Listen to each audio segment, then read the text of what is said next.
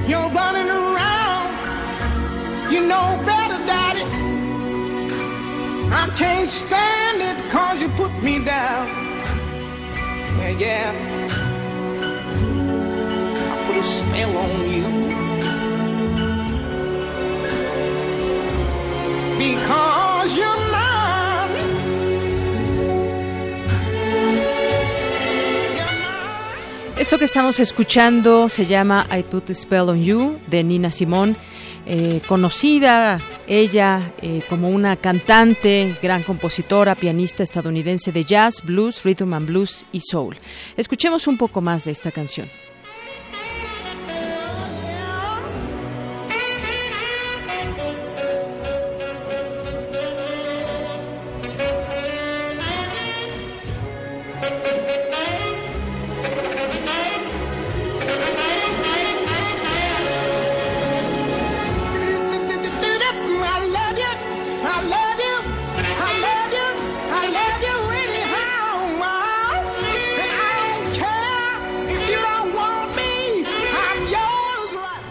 Y hoy traemos esta canción de esta cantante porque un día como hoy, 21 de febrero de 1933, nació en Carolina del Norte, Estados Unidos. Y bueno, así comenzamos hoy y también les quiero dar parte de la, de la información, el avance que tendremos el día de hoy eh, aquí en Prisma RU a lo largo del programa. Vamos a estar platicando de varios temas, entre, entre ellos vamos a eh, entrevistar a Eva San Giorgi, directora de FICUNAM, que eh, mañana se inaugura, mañana se abre esta edición del FICUNAM, ya les contaremos más detalles justamente con ella. Y platicaremos también sobre algunos temas universitarios, como todos los días nos daremos una vuelta por distintos campus universitarios. Y también estaremos estaremos platicando sobre eh, las familias en la Ciudad de México, cuánto gastan al día más o menos en promedio en transporte y alimento. Sin duda es interesante conocer y cómo afecta también todo el tema de la crisis económica, la subida de precios de combustibles, por ejemplo, y muchas otras cosas. Y también estaremos eh, conversando sobre algunos temas nacionales que sin duda queremos compartir con ustedes, además de lo, el tema de la UNAM, que es el segundo de Latinoamérica en ranking eh, es, eh, de universidades. También a partir de hoy habrá un ajuste diario de gasolinas que estaremos viendo cómo cambian todos los días. Y bueno, entre otras cosas también estaremos platicando cómo el SAT y el IMSS endurecerán la fiscalización de contratos laborales y en lo internacional también hay varias cosas hay eh, que comentar hay una eh, una tribu ahí en Arizona que se opone a la construcción del muro. Ya le contaremos los detalles sobre este tema. Y la Secretaría de la Función Pública investiga el caso Odebrecht con empresas mexicanas y pues eh, ha habido una situación con esta secretaría donde parecería tener eh, hay alguna cuestión de intereses, pero ya platicaremos sobre el tema porque hay varias empresas mexicanas que fueron sobornadas ampliamente, no solamente en México, en otros países ya lo hemos eh, dado a conocer y seguiremos en este tema. Y la polémica salida o el lo que pretendía Agustín Carstens de, irse en junio, ahora pues se hará hasta noviembre, se lo ha pedido el propio presidente de la República. Y también qué está haciendo hoy el, el secretario de Economía y el secretario de Relaciones Exteriores allá en Estados Unidos, en Canadá, porque estarán hablando de comercio, migración y seguridad. Y también platicaremos, ya son 11, 11 años que se cumplen de los mineros muertos en pasta de conchos, platicaremos de este tema porque los familiares no olvidan todo lo que ha sucedido. Esto y más hoy aquí en Prisma RU.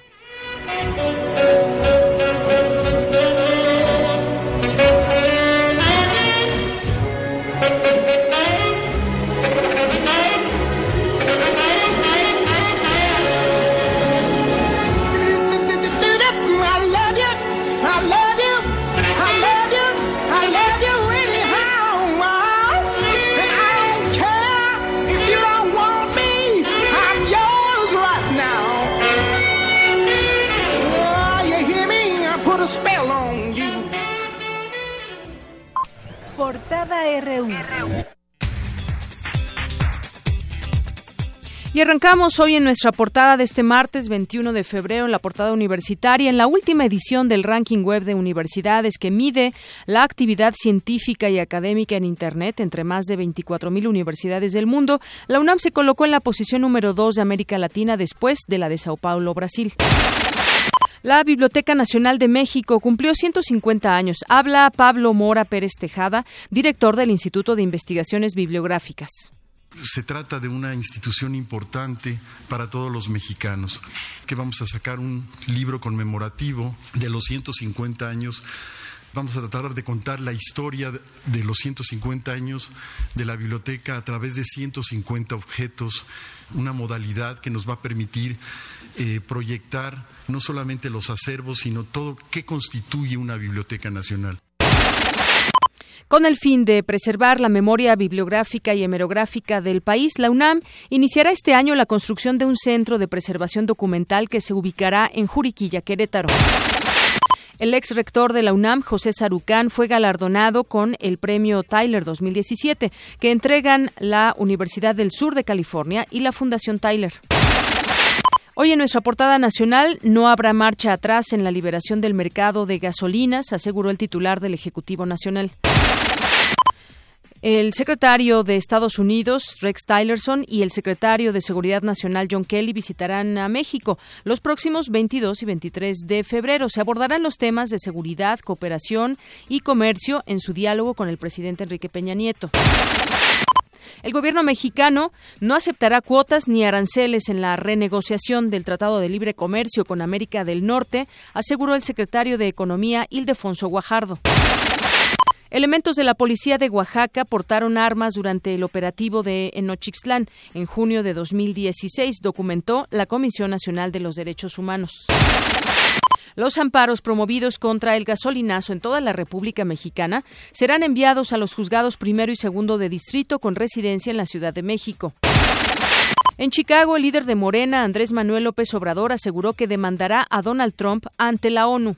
De Donald Trump de perseguir a los migrantes debemos unirnos para presentar en foros internacionales denuncias por violación de derechos humanos, recordando en todo momento que el gobierno de Estados Unidos se comprometió en la ONU en los años 40 a respetar y cumplir la Declaración Universal de derechos humanos. Por otra parte, el expresidente Felipe Calderón denunció que Cuba no le permitió el ingreso a la isla donde asistiría al homenaje por el aniversario luctuoso de Osvaldo Payá. Joaquín El Chapo Guzmán pedirá que se haga un juicio político contra el secretario de Relaciones Exteriores, Luis Videgaray, por violar los tratados de extradición, afirmó el abogado del narcotraficante José Refugio Rodríguez. Un grupo armado en que viajaban al menos eh, en que viajaban en al menos cinco unidades interceptó un camión de transporte agrícola, el cual fue incendiado para bloquear uno de los accesos a la comunidad de Villa Juárez en el municipio de Novolato.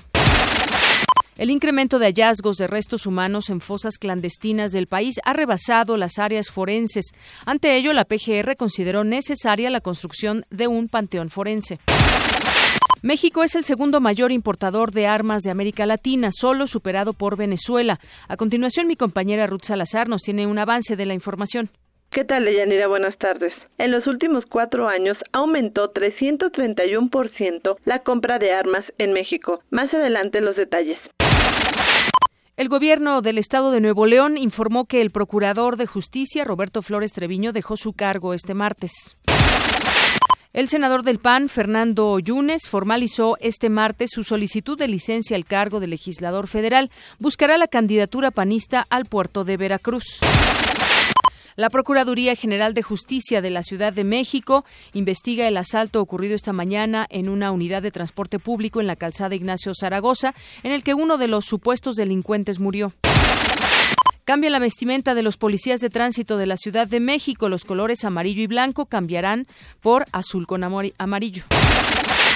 Y en nuestra portada de Economía y Finanzas hoy, la falta de una ley de consulta indígena ha frenado la construcción de más de 100 proyectos en el país.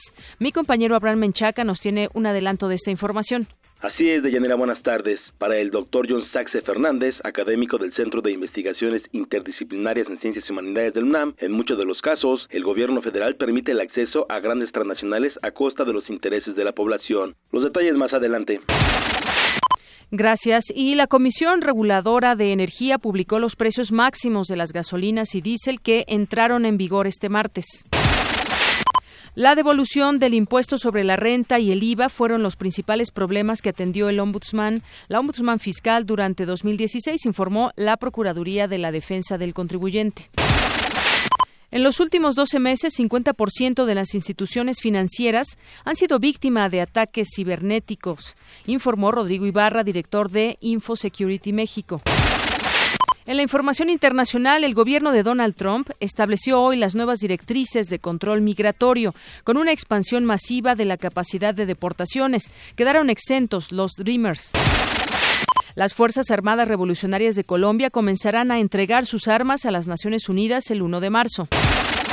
Larry Coryell, guitarrista de jazz conocido como el padrino de la fusión, falleció en Nueva York a la edad de 73 años.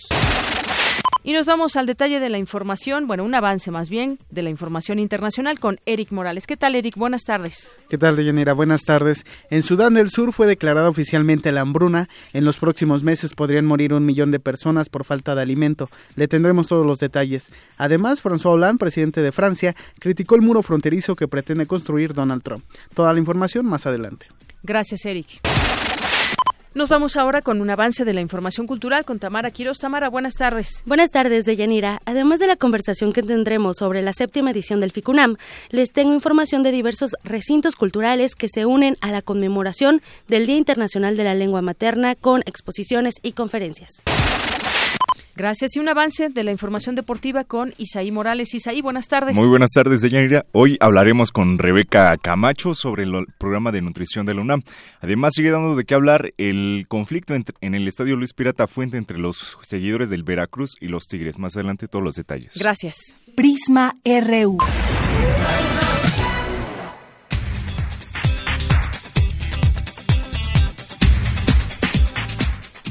Bien, y me voy a enlazar con mi compañero Jorge Díaz, que nos tiene información acerca de lo que pues ya comenzó hoy este perdón por parte de la Procuraduría General de la República, una disculpa pública eh, donde reconocerá o reconoció ya la inocencia de tres mujeres indígenas ñañú en un evento que se lleva a cabo en el Museo Nacional de Antropología e Historia. ¿Qué tal, Jorge? Buenas tardes. ¿Qué tal, Deyanira? Vamos a escuchar parte de lo que dice Teresa González, una de las indígenas detenidas, acaba de terminar su discurso y el, eh, las última, la última frase que le dio o que le dijo al Procurador General de la República, Raúl Cervantes, fue que esperaba que ya no se dieran más eventos de este tipo, de tensiones injustificadas de indígenas que en este caso en 2006 simplemente venían en un tianguis aguas frescas, nieves y guantes y fueron acusadas hasta de narcotraficantes. Eh, va a hablar en estos momentos Alberta y si me lo permites, Deyanira, vamos a escuchar parte, unos cuantos segundos de lo que diga Alberta, una de las tres indígenas detenidas en marzo de 2016. Está a punto de empezar y te pongo el audio.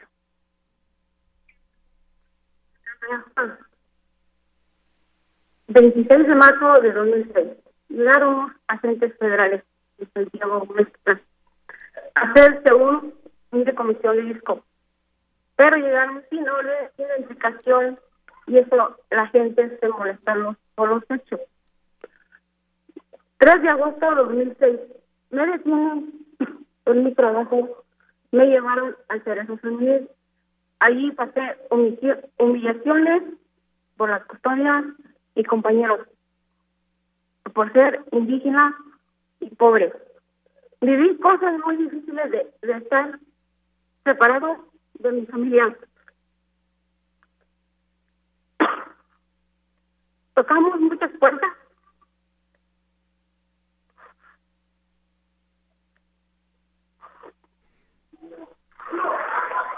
Bueno, al parecer también pues le, le ganó el llanto quizás, Jorge.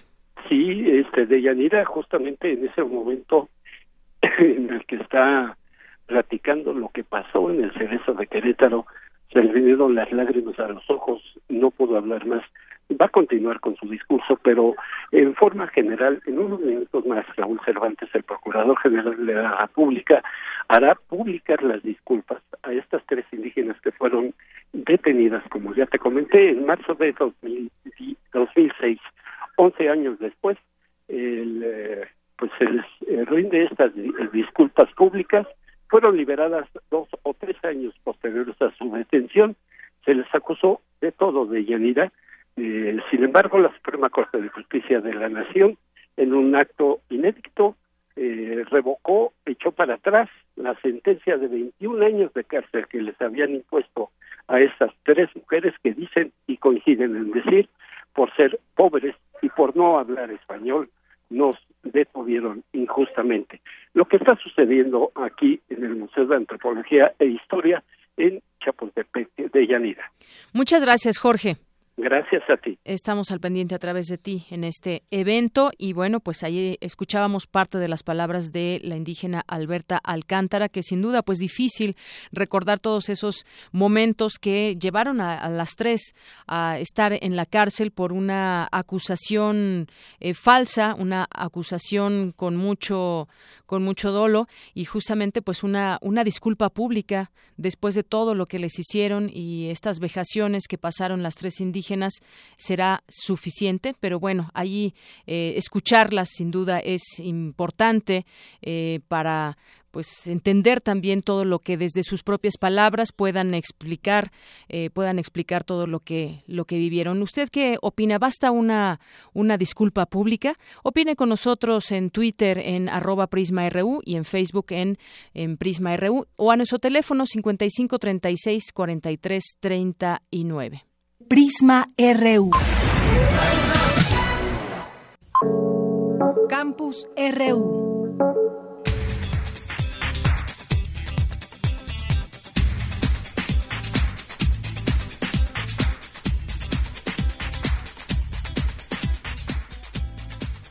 Continuamos, es la una con 22 minutos y nos vamos a nuestro campus RU. Para alarmarse, investigadores aseguran que solo quedan 30 ejemplares de la vaquita marina. Cuéntanos, Cristina Godínez, acerca de esta información. Buenas tardes.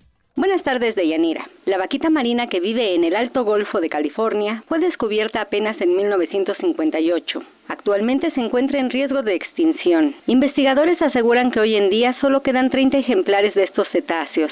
El principal problema que amenaza su existencia es la pesca ilegal, ya que quedan atrapadas en las redes de los pescadores del pez totuaba que habita en la misma zona de la vaquita marina y cuya vejiga tiene alta demanda en el mercado de China. Escuchemos al académico Luis Medrano, de la Facultad de Ciencias de la UNAM. El problema ahora con esta relación entre la vaquita y, la totuaba que caen en las mismas redes es que un mercado en China para el buche de la totuaba los pagan muy caros, ¿no? Y eso está incentivando la pesca ilegal de la totuaba. Y al ocurrir eso, entonces las vaquitas marinas han seguido cayendo en las redes dedicadas a estos peces y muriéndose ahí. Entonces, digamos, en los 1990 se estimó una población de vaquitas cercana a las 600 y las estimaciones de vaquitas desde entonces ha estado disminuyendo. En 2014 se estimaban cerca de 100 vaquitas, ahora se estiman cerca de las 30 vaquitas en las últimas datos que se han dado a la prensa por el Comité Internacional para la Recuperación de la Vaquita. Para salvaguardar a este mamífero acuático, se han tomado una serie de medidas, pero lamentablemente no han sido suficientes.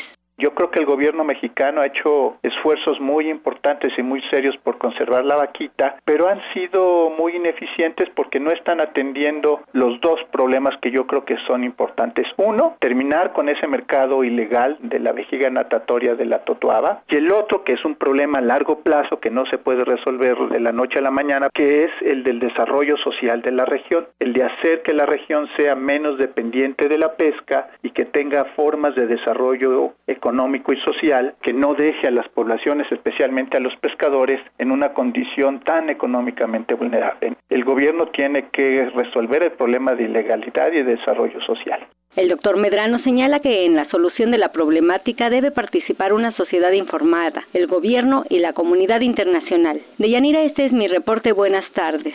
Gracias, Cristina. Muy buenas tardes. Nos vamos ahora a esta información porque hoy se celebra el Día Internacional de la Lengua Materna y es mi compañera Virginia Sánchez quien nos tiene detalles de este de esta información de esta significativa fecha. Adelante, Vicky. Buenas tardes, Deyanira y auditorio de Prisma RU. Alrededor de 7.000 idiomas se hablan en todo el mundo. Sin embargo, la UNESCO alerta que más del 50% se encuentran en riesgo de desaparecer. Es por ello que con el propósito de promover el multilingüismo y la diversidad cultural, desde 1999, cada 21 de febrero se conmemora el Día Internacional de la Lengua Materna. La doctora Concepción Company, académica del Instituto de Investigaciones Filológicas de la UNAM, reflexiona sobre la importancia de esta fecha y los eventos que en torno a ella organizarán este martes instituciones como el Colegio Nacional. A mí me parece que es importantísimo que se le dé visibilidad al otro y se le dé voz al otro, a cualquier otra edad, porque es una señal de respeto, pero también es particularmente importante porque son lenguas cuyos hablantes muchas veces no tienen la seguridad de que su lengua debe ser motivo de orgullo y que sea un patrimonio para ellos. Eso también hay que reeducar y hay que dar ese discurso oficial todas son lenguas, no unas son dialectos y otras son lenguas. La especialista considera que sería muy relevante que durante los actos oficiales los discursos se traduzcan a tres o cuatro de las lenguas que se hablan en México. La mayoría de los habitantes de nuestro país habla básicamente el español. Sin embargo, más de 6 millones se comunican a través de una de las 68 lenguas indígenas que existen. El náhuatl, maya, mixteco, celtal y zapoteco son las lenguas maternas más habladas se han desatendido las lenguas, en parte porque no se generan puestos de trabajo, porque no se obliga a que las gerencias o las empresas que están en zonas que se hablan lenguas indígenas, se hable esa lengua indígena, que se dé entrenamiento de oficio. O sea, no, no todos los indígenas tienen que estar asociados al mundo rural y ojalá fuera un mundo rural próspero. O sea, es un problema muy complejo. La desatención educativa parcialmente sí, pero creo que es muchísimo mayor el problema de que saliendo de su pequeña comunidad, ellos no pueden trabajar en el vehículo cotidiano que usan en su casa. Entonces hay un abandono progresivo inconsciente de la lengua. Company afirma que las lenguas son el material intangible e inmaterial de los seres humanos y de los pueblos, y si perdemos nuestras lenguas, perdemos parte de nuestro patrimonio cultural. Hasta aquí la información. Muy buenas tardes. Gracias, Vicky. Pues sí, perdemos parte de nuestro patrimonio cultural y justamente sobre ello es nuestro Vox Populi de hoy. Eh, Prisma RU salió a las calles a preguntar, pues, ¿qué opinan acerca de que se deban preservar las lenguas en nuestro país, las lenguas originarias, en eh, a lo largo y ancho de nuestro país? Esto fue lo que algunas personas respondieron a los micrófonos de Prisma RU.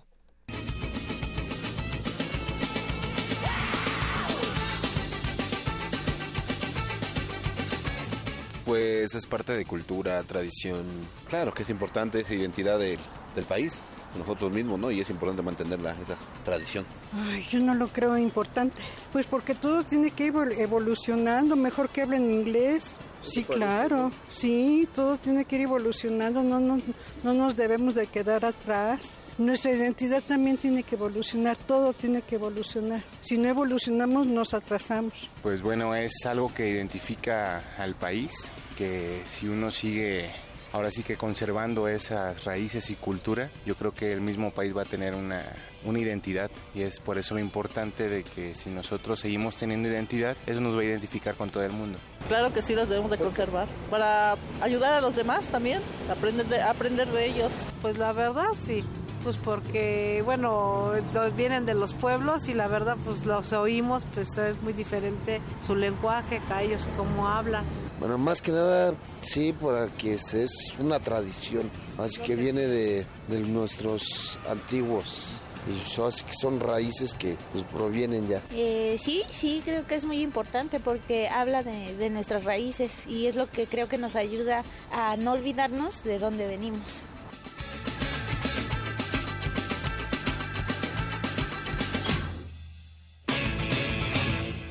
Bien, pues ahí algunas opiniones y quienes nos escuchan, ¿qué, ¿qué opinan más allá de que las lenguas sean patrimonio cultural?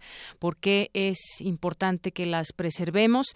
Sería también muy interesante escuchar su opinión o leerla a través de nuestras redes sociales, así que escríbanos en Twitter arroba PrismaRU y en Facebook Prisma RU. Bueno, y continuamos con más información. Mi compañera Dulce García nos tiene esta, este detalle de la información de Danton Basaldúa, alumno de la UNAM, que es elegido como líder espacial por la ONU. ¿De qué se trata, Dulce? Cuéntanos. Deyanira, muy buenas tardes a ti y al auditorio de Prisma RU. Tras una competencia con 70 adversarios, Danton Basaldúa, estudiante de octavo semestre de la Facultad de Ingeniería de la UNAM, fue nombrado por el Consejo Consultivo de la Generación Espacial, organismo de la ONU, como uno de los cuatro líderes emergentes del sector espacial. Ahora representará a la UNAM en la primera misión de simulación análoga de la Agencia Espacial Europea en uno de los proyectos que se llevarán a cabo en Polonia. En conferencia de prensa, Danton explicó en qué consistirá su participación tratar de emular el clima espacial. Evidentemente, mm, la Tierra no cuenta con ese tipo de clima, entonces se trata de emular lo más que se pueda, eh, cuanto a tecnología, en cuanto a simuladores, en cuanto a entrenamiento de personal el Poland Mars Analog Simulation. En esta misión fui uno de los pocos seleccionados en poder mandar tecnología que se pudiera probar en dicha misión. Eh, cabe destacar que yo no voy a ser parte de la tripulación que va a estar enclaustrada en Polonia, sin embargo vamos a estar ahí como asistencia por algún problema o cuestiones técnicas que se llevarán en el proyecto. La tecnología que desarrolló Danton también se probará en otros simuladores en Utah. También pretendemos probar la tecnología que tenemos, en este caso es un dispositivo eh, que va a medir los signos vitales, así como la radiación para astronautas. Es un aditivo para un traje espacial. Es una faceta de prototipo también. El estudiante expresó lo que significa para él participar en estas misiones y también dijo que es importante que en los momentos difíciles por los que atraviesa México se invierta en educación y tecnología. Siento un orgullo pertenecer a la UNAM y poderla representar en un proyecto de esta índole. Eh, México está pasando situaciones complicadas en algunos sectores pero no obstante a eso, creo que hacer el cambio está en nosotros. Ahora, yo invitaría a los gobernantes, a toda la gente que se dedica a la política, que inviertan en tecnología, que inviertan en estudios, que inviertan en universidades, en conocimiento. De Yanira, auditorio de Prisma RU, Danton participará en la Poland Mars Analog Simulation del 29 de julio al 14 de agosto. Hasta aquí la información. Muy buenas tardes. Gracias, Dulce. Y bueno, qué bien que están participando con nosotros en, redes sociales. Preguntaba yo si es suficiente una, una disculpa a estas mujeres indígenas que fueron condenadas eh, por, eh, eh, por supuestamente secuestrar a agentes de la AFI en su momento, en 2006, y bueno, es una situación que causó mucha indignación. Pues sí, yo, yo opino que no es suficiente, sin embargo, es necesaria también que se dé esta disculpa de manera pública, aunque hace unos momentos ya que se dio arranque a esta, a esta, pues a este evento, una de ellas le decía directamente al titular de la PGR que no era suficiente una disculpa y que no con ello no iban a lograr eh, pues recuperar todo el tiempo perdido. Nos dice Ike Tecuani, pues nunca es suficiente una disculpa, pero tristemente es todo lo que les van a dar. Mar Dragon, Dragon Geisha nos dice indignante que sucedan cosas así. Pertenecer a una etnia en México debería ser respetado y los infames de la ley creen que con un perdón basta. Pues muchas gracias por opinar con nosotros a través de redes sociales. Y nos vamos ahora a otras a otra información que tiene que ver con el incremento en la aportación de armas.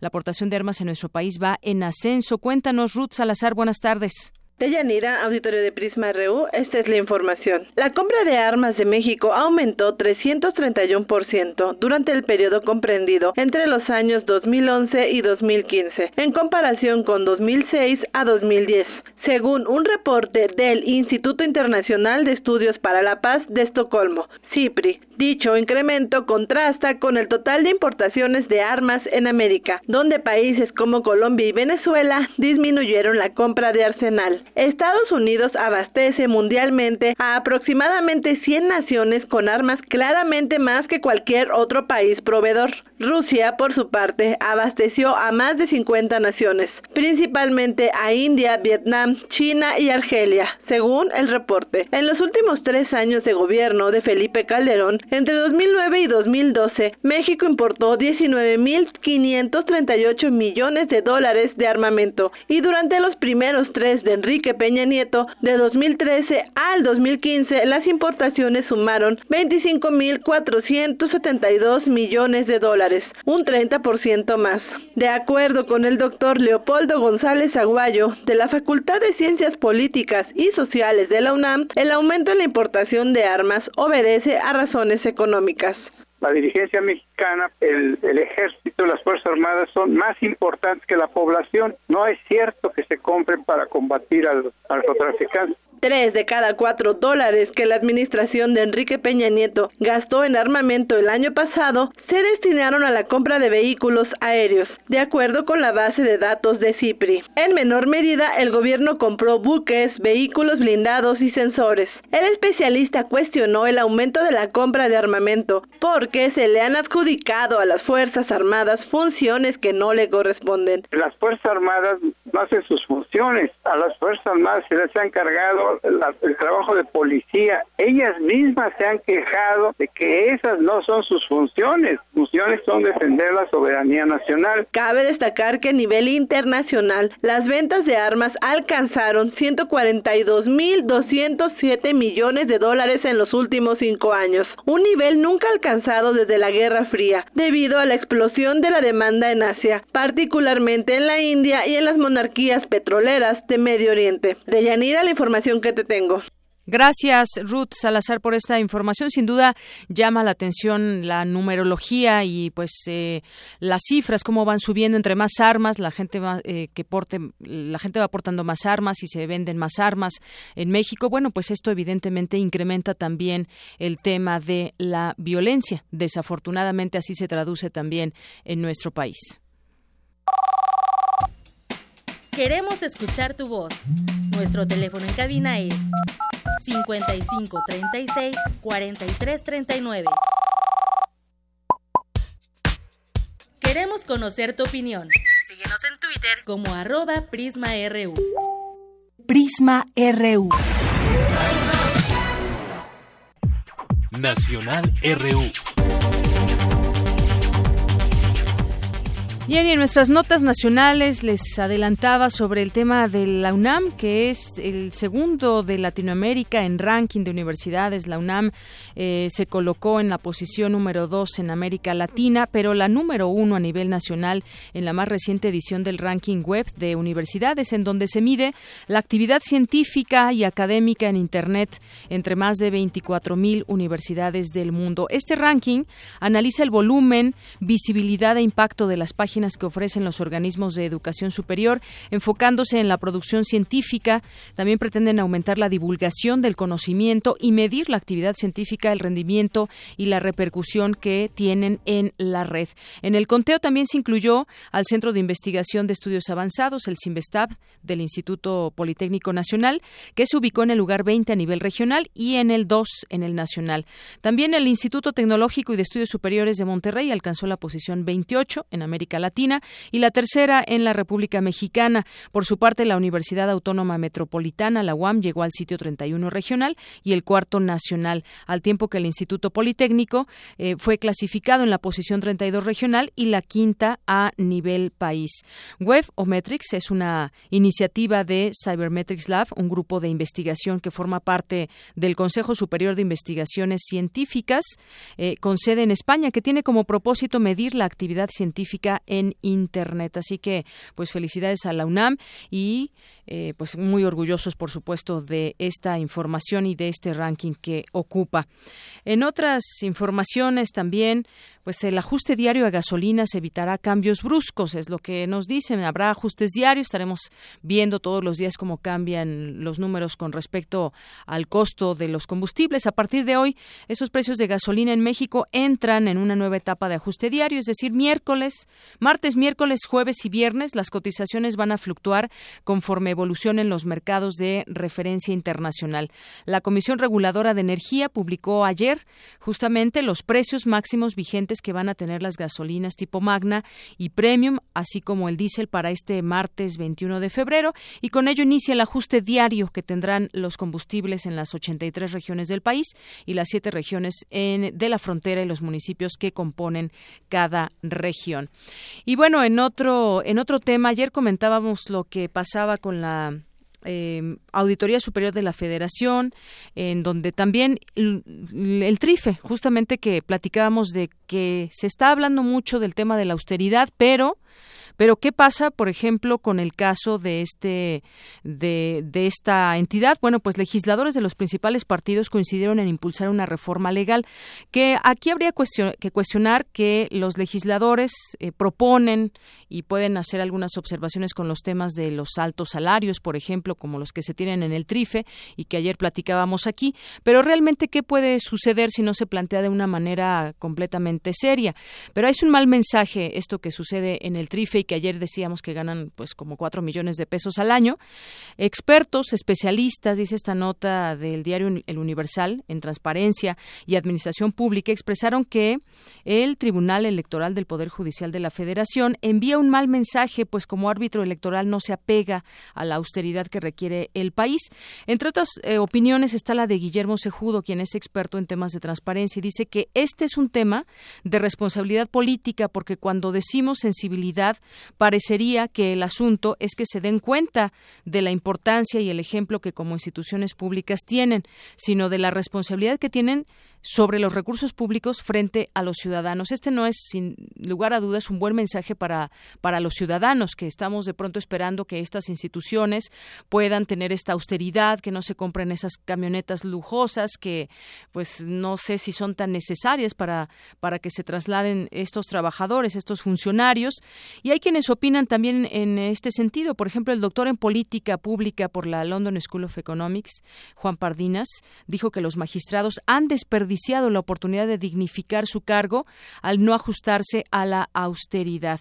Y hay otras opiniones también como la de Aide Pérez Garrido, que es coordinadora de transparencia y rendición de cuentas de Fundar, Centro de Análisis e Investigación, quien afirma que la reducción del salario podría ser un elemento importante para construir los lazos entre el gobierno y la ciudadanía. Y así otras opiniones, sobre todo se destaca el tema de cuál es el mensaje a los hacia los ciudadanos en este sentido cuando existe existen estos supersalarios y cuando la clase trabajadora sigue padeciendo todo este tema del incremento de productos, no solamente de los combustibles, sino de otras cosas, no se ve, no se ve esa intención siquiera de que se tenga una eh, posibilidad de que con estos salarios se logre ser austero y se logre mandar un buen mensaje de parte de las instituciones. Es ahí un comentario que podemos señalar al respecto del tema. Es la una con 42 minutos. También eh, serán SAT e IMSS la fiscalización de contratos laborales. Se trata el Servicio de Administración Tributaria y el Instituto Mexicano del Seguro Social firmaron un convenio para endurecer la fiscalización sobre la contratación formal de trabajadores, reducir la informalidad, asegurar el pago de cuotas y aumentar la recaudación. Este convenio consiste en intercambio de información, aprovechamiento de los sistemas tecnológicos para compartir y explotar la información, diseño de estrategias para el combate a la evasión y defraudación fiscal, es decir, que no dejemos de pagar impuestos, que bueno, pero que sea parejo, ¿no? Sería el comentario. Y bueno, en estos momentos ya están trasladando a el Baester Gordillo hacia eh, pues a la prisión domiciliaria donde estará estará en los en los siguientes años pues teniendo esta oportunidad de no estar en la cárcel sino en eh, en su domicilio. En unos momentos ya será trasladada a su domicilio por la policía federal y bueno pues como se sabe todo un despliegue también de seguridad en este operativo y lo que se había anunciado desde el viernes pasado ya tendrá oportunidad a gozar de prisión domiciliaria y digo gozar porque los delitos que, que pesan sobre ella son fuertes, son grandes delitos graves además y que pues a muchos a muchos nos pareció injusto, pero es algo que está dentro de la ley. Ayer lo platicábamos con el abogado Miguel Carbonel. Una con 44. Prisma RU. Queremos conocer tu opinión. Síguenos en Twitter como arroba PrismaRU. Arte y cultura. El Festival Internacional de Cine de la UNAM, séptima edición. Siete días de cine que transformarán el campus universitario y la Ciudad de México. 102 películas mexicanas e internacionales, clases magistrales, talleres, mesas de discusión, Festival Internacional de Cine de la UNAM, del 22 al 28 de febrero. Consulta sedes y horarios en www.ficunam.org. Bien, pues vámonos a, a, la información cultural que ahorita Tamara nos presentará Así a es. nuestra invitada de hoy. Deyanira, ya lo escuchamos ese, eh, eh, del 22 al 28 de febrero se llevará a cabo el Festival Internacional de Cine UNAM y hoy nos acompaña la maestra Eva San Giorgi, directora y fundadora de FICUNAM. Maestra, bienvenida. Muy buenas tardes, qué gusto estar aquí. Siete días de cine. Qué maravilloso es el cine. Y aparte siete días que nos vamos a engalanar, vamos a estar bien felices. Está perfecto, Cuéntenos. es una edición número 7 y siete días entonces vienen perfecto. Eh, es, una, es un festival, como saben los que lo conocen, o si no, así les voy contando, que está dedicado al cine contemporáneo, entonces es justo el espacio de la UNAM, de nuestra universidad, para descubrir lo que se está haciendo alrededor del mundo en todas latitudes en, en, el cine contemporáneo y también para, bueno, disfrutar un poco de nuestra memoria cinematográfica, porque sí tendremos películas restauradas y también películas de nuestra historia del cine. Exactamente, películas restauradas. Aquí participa la Filmoteca de la UNAM. Claro. La Filmoteca es, bueno, el socio principal del, del festival, quien organiza con nosotros y nos parece importante, ya que todo cine contemporáneo, en particular el cine de vanguardia, que es lo que nos interesa, se construye sobre la historia del cine, involucrar más y más. Y entonces mostramos algunas películas que están en su acervo, que en, en algunos casos son frutos de grandes colaboraciones como eh, restauraciones en conjunto con la Cineteca de Boloña, que es otra instancia muy importante en, ese, en esa actividad. Y, y, por eso presentaremos, por ejemplo, La Caja de Pandora, una película del 1929 de Pabst, bueno, muy conocida como Lulu, uh -huh. con la hermosa Louise Brooke, que será una película presentada en una función especial musicalizada en vivo el sábado 25 en el Esplanada del MUAC. Y así otra gran joya del cine mundial que es una película iraní muy rara, muy, muy difícil a verse que es una película del 65 de Ibrahim Golestan. Se llama El ladrillo y el espejo en una función única también el sábado 25 y ya, y una sección dedicada a, al, al cine documental mexicano entre los 70 y los 80 un cine que tenía una función y una vocación social y de denuncia y también, eh, eh, bueno, de exploración de otras posibilidades de organización comunitarias. Y son ocho títulos maravillosos, entre los cuales eh, Tonocidio, otras sobre el mezquital y Jornaleros Agrícola de Maldonado y, bueno, muchos otros que vale la pena yo creo que repasar. Claro, además de, bueno, películas de talla internacional, películas nacionales, va a haber talleres, ¿Qué, más nos espera en Ficunam? Es un festival dedicado al público, por lo que además de la oferta de películas, que son 100 y una, tenemos un espacio de encuentro con los realizadores y los invitados, eh, es decir, clases magistrales, un taller y un encuentro de crítica que se llama Foro de la Crítica Permanente. Todas son actividades organizadas con la Cátedra Ingmar Bergman en Cine Teatro, que es el programa de actividades académicos de la Coordinación de Difusión Cultural. Y entonces, entre esos, podremos conversar con Angela Schanelek, con Ignacio Agüero, con Luis Rosenberg Filo, con Julian Carani y muchas más gentes que, bueno, representan como creadores y críticos de la panorama internacional. Y además de eso, bueno, presentaciones con el público y otras colaboraciones con, otros, con otras instancias como la Embajada de España. Sí, muchas instancias participan en esto, el INCINE, el DIF, matiné, hay también para niños. Sí, claro, hay una, hay una mañana dedicada al cine para niños con eh, la colaboración del IMCINE, producciones mexicanas entonces pensadas para los más pequeños. Muy bien. Y otra cosa, Eva San Giorgi, desde la primera edición pues se han dedicado también a traer eh, películas que no son de fácil exhibición. Esto le da también un toque importante al, al FICUNAM y también podemos eh, ver, observar el trabajo de personas que ya están consagradas en el cine, pero también se abre esta oportunidad a personas que están comenzando a hacer sus primeros trabajos, pero que a través de personas como tú, yo sé que hay un, grupo de expertos, pues dan esta entrada y esta oportunidad a otras personas. Sí, queremos pensar el espacio de FICUNAM un poco con el espíritu de la universidad, es decir, eh, en ámbito del cine, en ese caso, es un espacio de exploración del lenguaje cinematográfico, por lo que evidentemente celebramos los grandes maestros, pero eh, vamos buscando justo los que están eh, experimentando, estirando las posibilidades del lenguaje fílmico hoy en día y buscando también nuevas formas expresivas a través de eso. O sea, es un film que es un cine, perdón, que está muy interesado en el contenido que, que, expresa, pero sobre todo en la manera de expresarlo, así como la literatura, la música, todas las artes. Claro. Además hay diversas sedes al aire libre, diversos cines que también participan, el Cine Tonalá, hay, hay muchísimas sedes, o sea, no tenemos ningún pretexto para no asistir. Qué bonito el Cine Tonalá. Sí, cierto. Sí, sí. es, es, es, un pequeño cine independiente, como hay otras salas también que, que participan, como la Casa del Cine en el Centro, entonces intentando llegar a todo el público posible, diverso y bueno, en todas las zonas de la ciudad. Y por supuesto, como dices, eh, al aire libre es una buena oportunidad para juntar a mucha gente. La explanada del MUAC. Exacto, la explanada del MUAC este año se usa por primera vez y ahí se tendrá justo la, la función musicalizada con un ensamble especial eh, encabezado por em, Poncho Figueroa de, de, Santa Sabina, bueno, uno de los, de los que integraban ese, esa banda.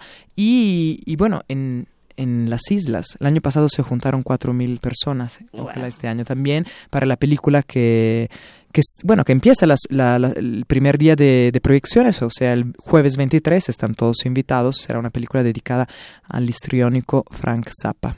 Muy bien, interesante.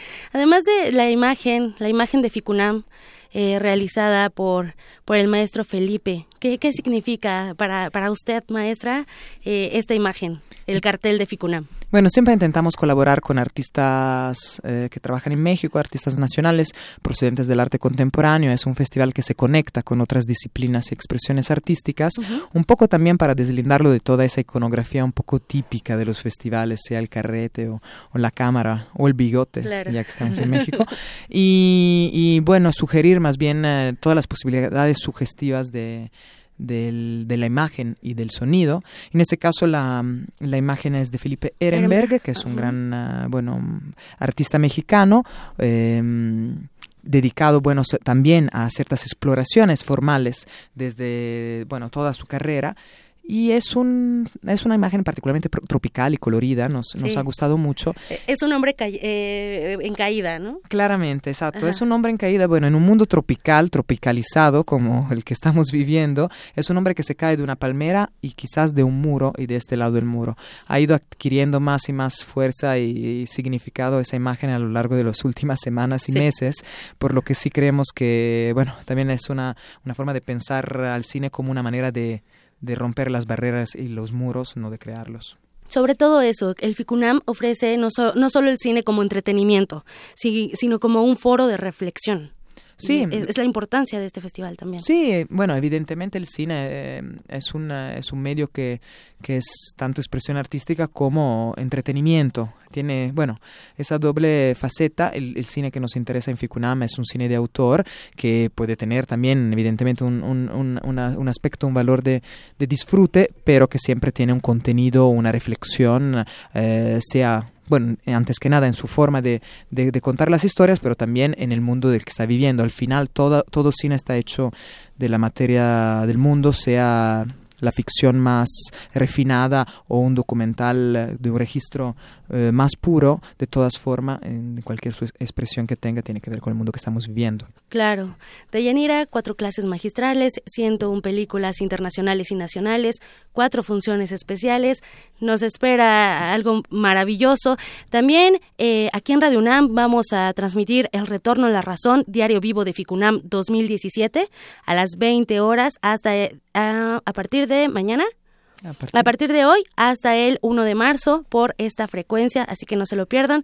También por radio se puede escuchar el cine. Sí, es, el, es realmente el diario del Ficunam desde hace varias ediciones y sí los invito porque es muy divertido. Y ya bueno, hoy lanzamos también un, un pequeño video donde pueden también conocer un poquito más a fondo quiénes serán los entrevistadores y los protagonistas de ese programa.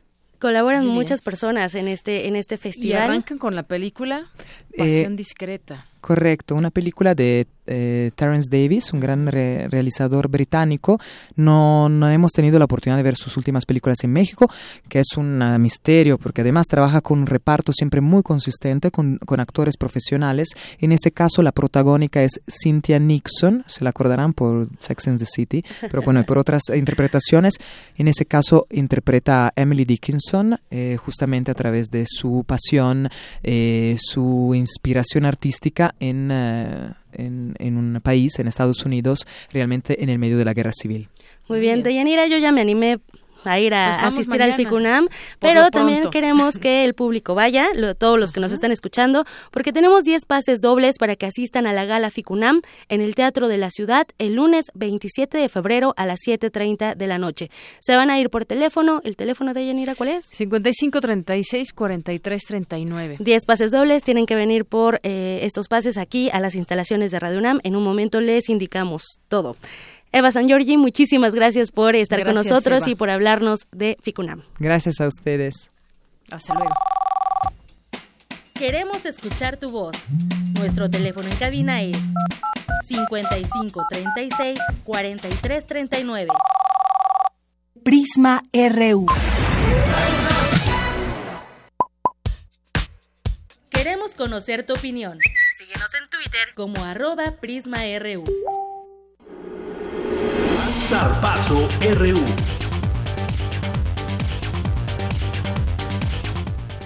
Y bueno, ya estamos en el espacio deportivo con Isaí Morales. ¿Qué tal, Isaí? ¿Qué tal, Deyanira? Muy buenas tardes, ¿cómo estás? Muy bien, gracias. Qué bueno. Ya con ganas de escuchar la información deportiva. Eso es todo.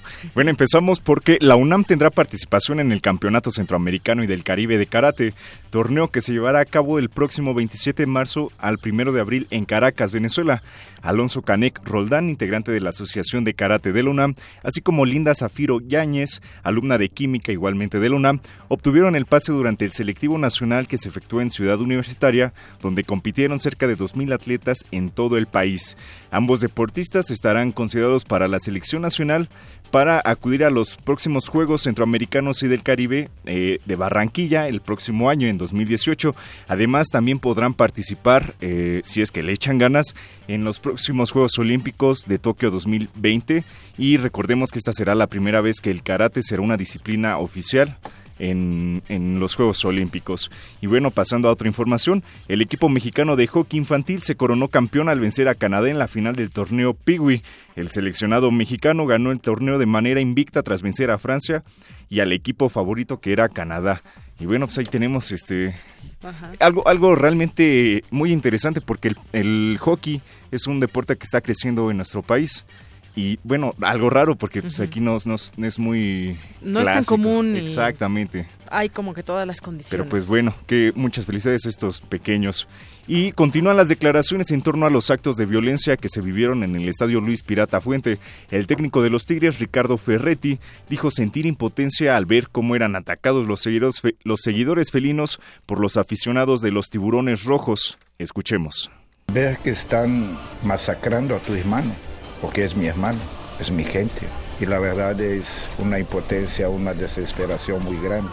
Ver picayelos, ves gente drogándose en la tribuna con cocaína, ves un tipo con un palo blanco golpeando tu hermano, ves 10, 12 tipos encima de uno, después de casi matarlo a golpe. El muchacho está colgado, apenas queriendo levantarse en la reja, y llegaba uno y le daba con todo, Oye, ¿cómo es llegaba que- otro y le daba con todo.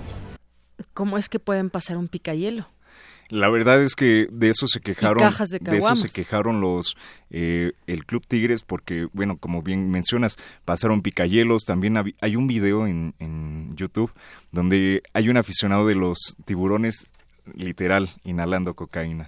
¿no? y cosas que realmente no deben de pasar en los estadios de fútbol ni aquí en México y obviamente tampoco en el Sí, no, no me imagino eso. En muchos estadios, afortunadamente, pues hay todas estas eh, momentos de seguridad donde tú pasas, eh, medidas de seguridad donde pasas un, eh, la primera entrada y después te vuelven a revisar. Es decir, hay que tener siempre eso, esos cuidados. Sí, de eso se quejó, insisto, la, la directiva de los Tigres de que, por ejemplo, cuando vas a un estudio siempre los policías te revisan todo, todo, todo, te catean. Y es muy raro que no lo hayan hecho en el Pirata Fuente. Entonces, pues esperemos en qué concluye esta investigación. Todavía la comisión disciplinaria eh, continúa con las diligencias de investigación y todo eso, pero todavía no concluye. Entonces vamos a ver en qué este bueno, en qué culmina todo esto. Es. Y bueno, además el timonel de los Tigres reiteró lo dicho de, bueno, reiteró lo dicho a- en una conferencia de prensa. Ujú. Ya ves que había mencionado que cuando los jugad- los seguidores de los de Veracruz fueran a, Monterrey, estadio de Tigres. Ujú. igualmente les iban a recibir con, con este, golpes y demás, con violencia. Entonces esto fue lo que dijo el Tuca.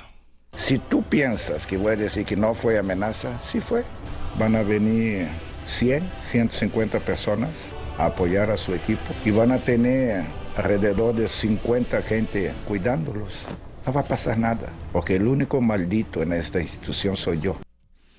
Bueno, ahí lo tenemos. Y bueno, y además de sumarse a la investigación de los hechos, el Club Regio eh, pidió mano dura para los responsables.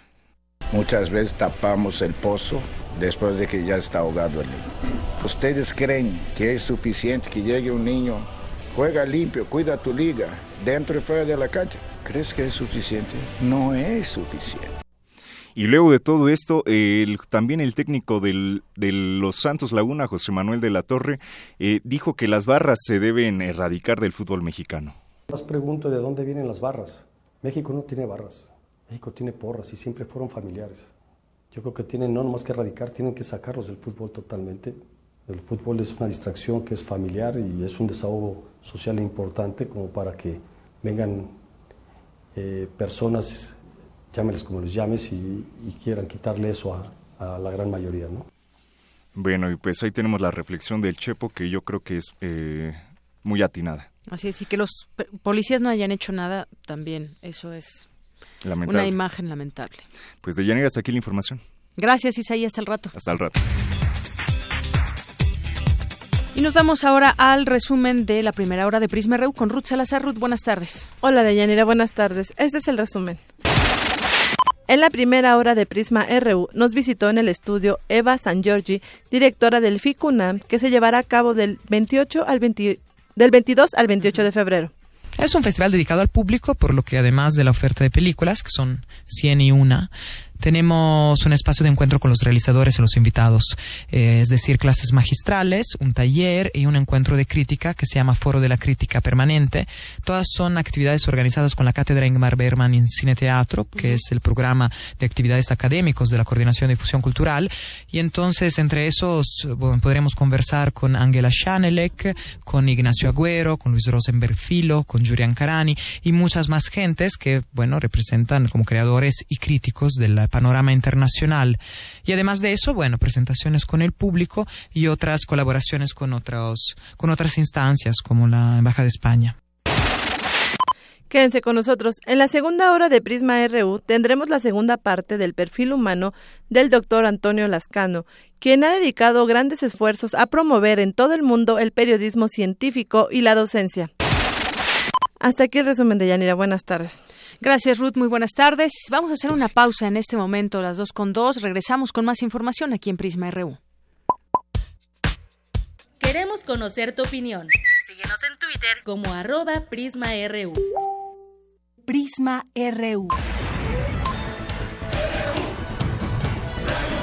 Un programa con visión universitaria para el mundo. Primer movimiento, un espacio de reflexión y análisis. Escucha a Luisa Iglesias y Juana Inés de esa. De 7 a 10, muy tempranito, siempre en Radio Una.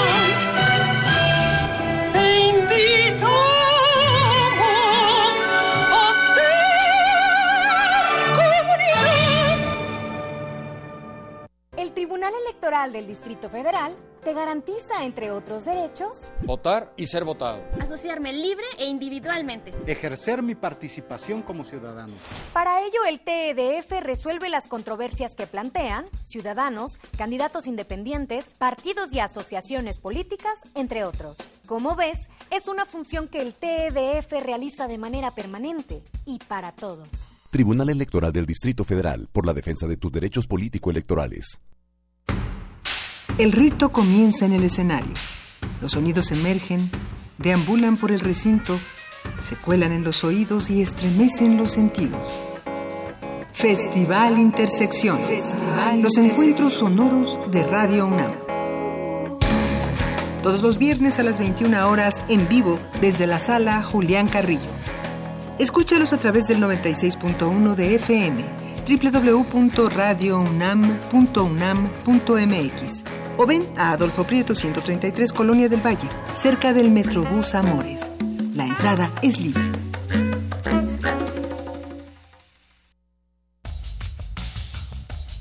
Llega a México la exposición Tres siglos de grabado de la Galería Nacional de Arte de Washington, en la que se exhiben 144 obras de artistas como Jackson Pollock, Andy Warhol, Roy Lichtenstein, José Clemente Orozco y Diego Rivera, entre otros. La muestra puede visitarse en el antiguo Colegio de San Ildefonso, en la calle de Justo Sierra número 16, Centro Histórico de la Ciudad de México.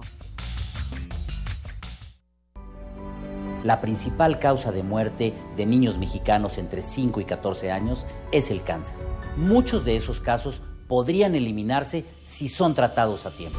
Por eso estamos trabajando para lograr más recursos para el IMSS, ISTE y Seguro Popular y así poder ofrecer un tratamiento integral a más casos de cáncer infantil. Soy Carlos Puente, vocero del Partido Verde. Seguiremos trabajando por la salud de todos los mexicanos. Ballets de todos los tiempos. Música medieval, barroca, moderna. Los sonidos que hacen mover al cuerpo en un solo programa. Diáspora de la danza. Lunes a viernes a las 6.40 de la mañana y su retransmisión a las 3 de la tarde. Por el 96.1 de FM. Radio UNAM.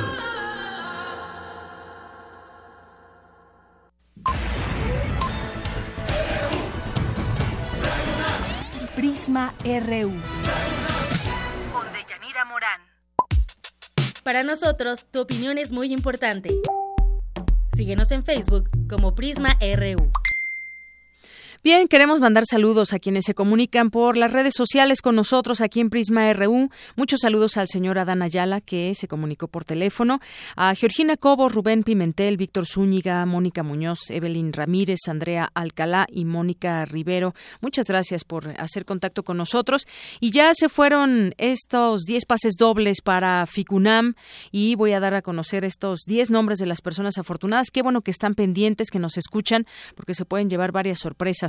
Alberto Barajas, Valeria Hernández Venegas, Areli Reyes, eh, Mauricio, Jessica Hernández Peralta, César Herrera Sánchez, Arturo Urbina, Eduardo Montes Amezcua, Miguel Gachuz Ávila, eh, Talía Yáñez Campos y Ricardo Romero Aranda, que tienen que venir a recogerlos aquí a Adolfo Prieto número 133 en la colonia del Valle, aquí a las instalaciones de Radio UNAM. Así que muchas felicidades y sigan participando con nosotros. Hay mucho que opinar de los temas que aquí tocamos con todos ustedes y nos interesa de verdad su opinión.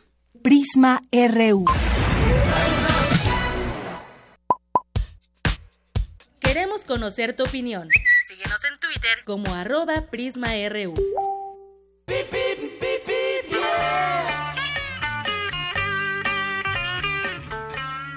Enlacémonos hasta la FESA Catlán. Allá se encuentra Ofelia Castro, jefa de prensa de la FESA Catlán. ¿Qué tal, Ofe? Buenas tardes, bienvenida. Hola, Deyanira, buenas tardes. Buenas tardes al auditorio de Prisma RU. Pues para comentarles cómo están las vialidades cerca de nuestra facultad en Periférico Norte, eh, la vialidad es libre, tengan eh, cuidado nada más porque el Ayuntamiento de Naucalpan está haciendo poda de árboles, está pintando banquetas, guarniciones, y si hay algunos puntos como la Avenida Alcanfores, la Avenida San Juan Totoltepec, que se ven afectadas, lo mismo que en la Avenida Chegaray. Y bueno, eh, San Bartolo encuentra una vialidad fluida, lo mismo que la avenida López Mateos. Eh, también aprovechamos eh, los micrófonos para invitar a su audiencia a que asista a nuestras actividades académicas, culturales y deportivas que hay en Acatlán. en esta ocasión queremos invitarlos a la exposición que se encuentra en nuestra sala de arte Javier Barros Sierra, la exposición de pintura, escultura y grabado del maestro Manuel Figueres están cordialmente invitados. La entrada es gratuita en horarios de 11 a 8 de la noche todos los días. Y también tendremos la participación de eh, nuestro cuarteto de cuerdas. Empieza su temporada de primavera, la música en el continente americano. Tendremos presentaciones el 27 eh, con el cuarteto virreinal y están cordialmente invitados. También la entrada es libre. Para mayor información, los invitamos a visitar nuestra página www.acatlan.unam.mx. Ahí encontrarán esta y otras más actividades de Yanira. Muy bien, pues muchas gracias, Ofelia Castro, por toda esta información. Buenas tardes. Buenas tardes. Hasta luego. Jefa de la FES, jefa de prensa de la FES Acatlán.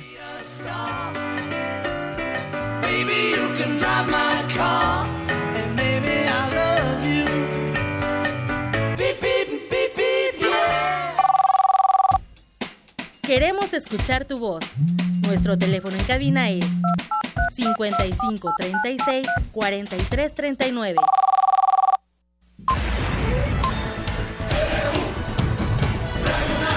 Prisma RU.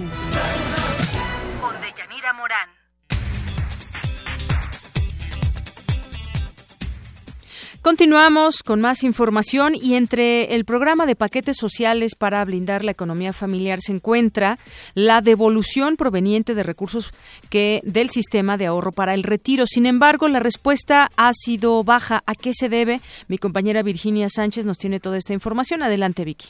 Buenas tardes, Deyanira y auditorio de Prisma RU.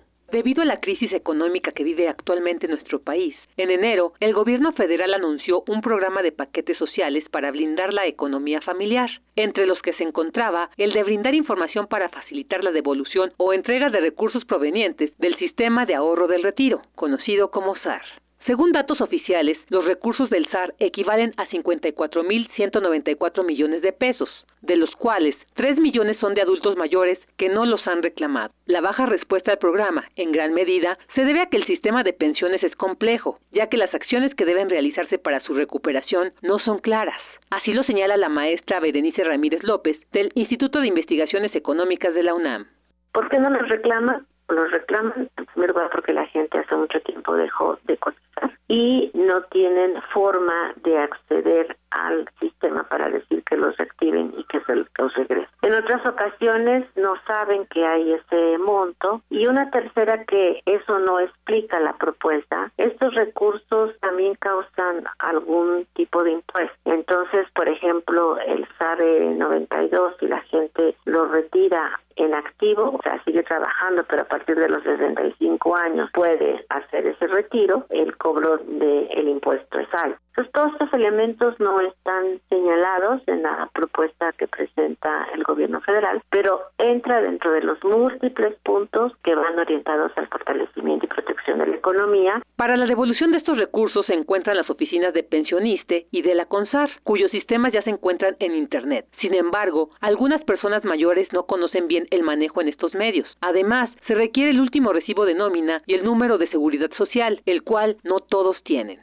Eso es lo que deberíamos que si está esta facilidad sea expedito y miren que si va orientado a adultos mayores que no tienen el acceso a sistemas de internet o incluso mucha gente no tiene esa posibilidad ni tiene la habilidad para llenar los formatos que aparecen en internet, tomen en cuenta todas estas situaciones para que agilicen esta posibilidad y también incluyan ahí la eliminación de impuestos que se hace a los mayores de eh, los que están repito, en este SAR 92, que eh, les a cobrar hasta un 20% del recurso ahorrado. Es muy importante brindar información a todas aquellas personas que aún tienen recursos en el sistema de ahorro para el retiro, para que acudan a las instancias correspondientes a solicitar la devolución de estos recursos. Cabe destacar que estos ahorros también pueden ser devueltos a los familiares de los trabajadores que ya fallecieron, siempre y cuando tengan la documentación necesaria para tramitarlo. Hasta aquí la información. Muy buenas tardes. Gracias, Vicky. Muy buenas tardes. Pues sin duda importante la devolución de estos recursos. Si usted es uno de ellos, pues espero que haya tomado nota y acuda a las instancias para que le hagan esta devolución.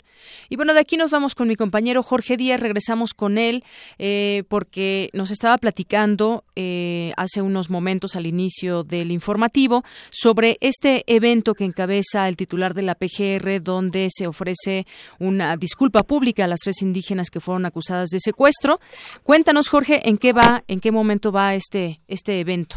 En este momento, de Yanira está hablando Jacinta, quien no domina el español, no lo habla, le están traduciendo su dialecto o su lengua, que es el Iñañú, el que se practica al sur del estado de Querétaro, y está mandando un mensaje. Bueno, pero eh, recordarás que a Alberta, una de las detenidas en el 2006, se le cortó la voz, empezó a llorar y esto es parte de lo que le dijo al Procurador General de la República. Escuchemos. Señor Procurador, espero que no sea la última ni la primera de una disculpa pública. Hay muchas víctimas, muchos como nosotros. Espero que sus colaboradores trabajen bien y con la disculpa pública no me devuelva el tiempo perdido. Posteriormente tomó la palabra la hija de Jacinta, de la que en estos momentos se está hablando, y fue directa. Nosotros vencimos al Estado. Vamos a escuchar a la hija de Jacinta. Quiero decirles que después de vivir este terrorismo de Estado, asumimos el dolor, vencimos el miedo para que la victoria fuera nuestra.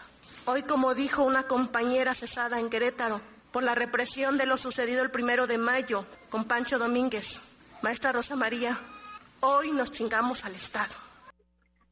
Y más adelante, bueno, antes eh, la disculpa pública que hizo Raúl Cervantes, el Procurador General, esto fue lo que dijo textualmente, vamos, en su discurso después de ofrecer una disculpa y de narrar los hechos del 2006, la liberación de estas tres mujeres, por una decisión de la Suprema Corte de Justicia y un el Tribunal Federal en materia administrativa. Esto fue lo que dijo Raúl Cervantes. Vamos a escuchar. En este primer momento y en mi carácter de titular de la Procuraduría General de la República, ante ustedes, Alberta Alcántara Juan y Teresa González Cornelio, reconozco públicamente su inocencia respecto de los delitos que se les atribuyeron y por los que de forma injusta fueron privadas de su libertad. Lo anterior incumplimiento de las sentencias dictadas por el Tribunal Federal de Justicia Fiscal y Administrativa el 20 de noviembre del 2013 y con estricto apego a lo establecido por la primera sala de la Suprema Corte de Justicia de la Nación al resolver que las pruebas en su contra no resultaban suficientes para demostrar la existencia de las conductas que les fueron atribuidas de manera infundada. Y bien, Deyanira, aparte de lo que sucede en estos momentos, una ceremonia que ya se alargó, comenzó poco antes de la una de la tarde y aún continúa. Pero bueno, es el reporte que nosotros tenemos por el momento. Muchas gracias, Jorge. Gracias, Deyanira. Muy buenas tardes. Bueno, pues qué, qué, bueno que se hizo visible este caso, porque es un caso que representa la injusticia llegada desde las propias autoridades. En este caso, Raúl Cervantes, titular de la PGR, pues eh, fue el que dio la cara, digamos, en esta disculpa pública, pero quienes se vieron implicados en su momento como autoridades, pues cómo van a pagar esta injusticia ejercida contra las tres mujeres? Ahí queda también la pregunta y qué bueno que hayamos escuchado también parte de lo que estas mujeres, en el caso también de una de, de sus hijas, sobre este caso y que, pues bueno, puedan dar a conocer a la, al público lo que pasaron, lo que sintieron, incluso una de las indígenas que le cuestiona al titular de la PGR y mi tiempo, ese cómo me lo van a pagar. Dos con dieciocho minutos. Y bueno, pues nos vamos ahora con la maestra Kenia Sánchez, Kenia Sánchez Cepeda. Ella es académica de la Escuela Nacional de Trabajo Social. ¿Qué tal, maestra? Muy buenas tardes. Bienvenida a este espacio de Radio UNAM. Hola, ¿qué tal? Muy buenas tardes. Bueno, pues eh, hay una información que surge sobre cuánto se gasta una familia en promedio de tres o cuatro integrantes. Se gasta en transporte y en comida de manera diaria 445 pesos más o menos que esto sin duda pues no les alcanzaría si ganaran el salario mínimo. Es un estudio que publica justamente la Escuela Nacional de Trabajo Social de la UNAM. Y cuéntenos acerca de estas de esta cifra cómo se llega a esta cifra cómo es que dan eh, con este eh, con estos datos que ahora pues nos, nos impactan sobre todo cuando pues mucha gente no, no gana ese dinero al día.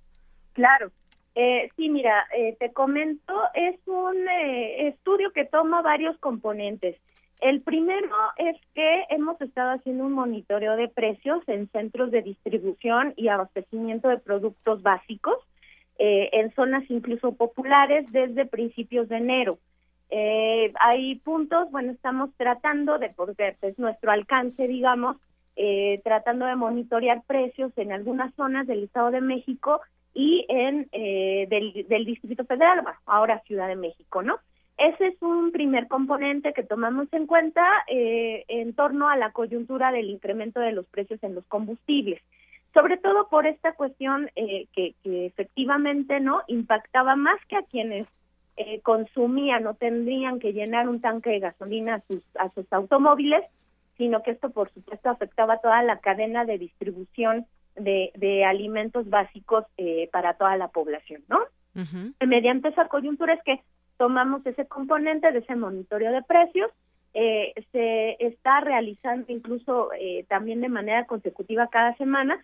El primer monitoreo lo hicimos en Atizapán de Zaragoza, que fue el punto del Estado de México, y la Central de Abastos Oriente y Iztapalapa y ya los eh, monitoreos consecuentes eh, se han estado realizando en eh, Acolman, en el Estado de México, en la colonia Lázaro Cárdenas de Tlalnepantla y eh, en la en el punto de La Joya en Gustavo Amadero, que es el punto de la Ciudad de México. Sí. Eh, ese, ese, eso es por un lado. Luego eh, se hizo también un, digamos, una recolección de información, un tratamiento de la información eh, de que proporciona el mismo INEGI a través de diferentes instrumentos, como la encuesta nacional de hogares y la encuesta nacional de ingresos y gastos en los hogares. Eh, esto incluso viene, hay una infografía específica que la pueden encontrar en, en unas redes que manejamos, redes sociales, que se llama FAMDDH, pero con gusto, bueno, los, los puedo hacer llegar con, y también en la Escuela Nacional de Trabajo Social, en la página lo pueden encontrar. Eh, esta, este tratamiento, esta información, lo que hizo fue mapear eh, más o menos cuántas figuras proveedoras había eh, por familia y cuántas personas eran receptoras, digamos, sin que tuvieran ningún aporte económico a la familia. Y esto eh, se cruzó con el nivel de ingresos salariales en todo el país. Entonces tenemos 18 entidades en la que está la Ciudad de México y el Estado de México, que en donde nos dice el propio INEGI, la mayoría de la población está ganando de uno a dos salarios mínimos. Eh, y con una composición la en promedio la mayoría de las familias estarían dos personas trabajando e, y aportando ingresos económicos al hogar y dos personas serían receptoras es decir no dependientes económicos no eh, entonces eh, haciendo más o menos tomando en cuenta estos elementos es que hacemos una aproximación, ¿no? De cuánto ganaría, de cuánto gastaría una familia en, en alimentación, no tomando una canasta básica de la lista, de la lista oficial, sino lo que hicimos es eh, tomar en cuenta las dietas recomendadas del Instituto Mexicano de Seguro Social sobre cuál debería ser eh, una, una dieta de buena alimentación de consumo diario lo que pasa es que aquí las dietas están eh, propuestas a nivel de consumo personal.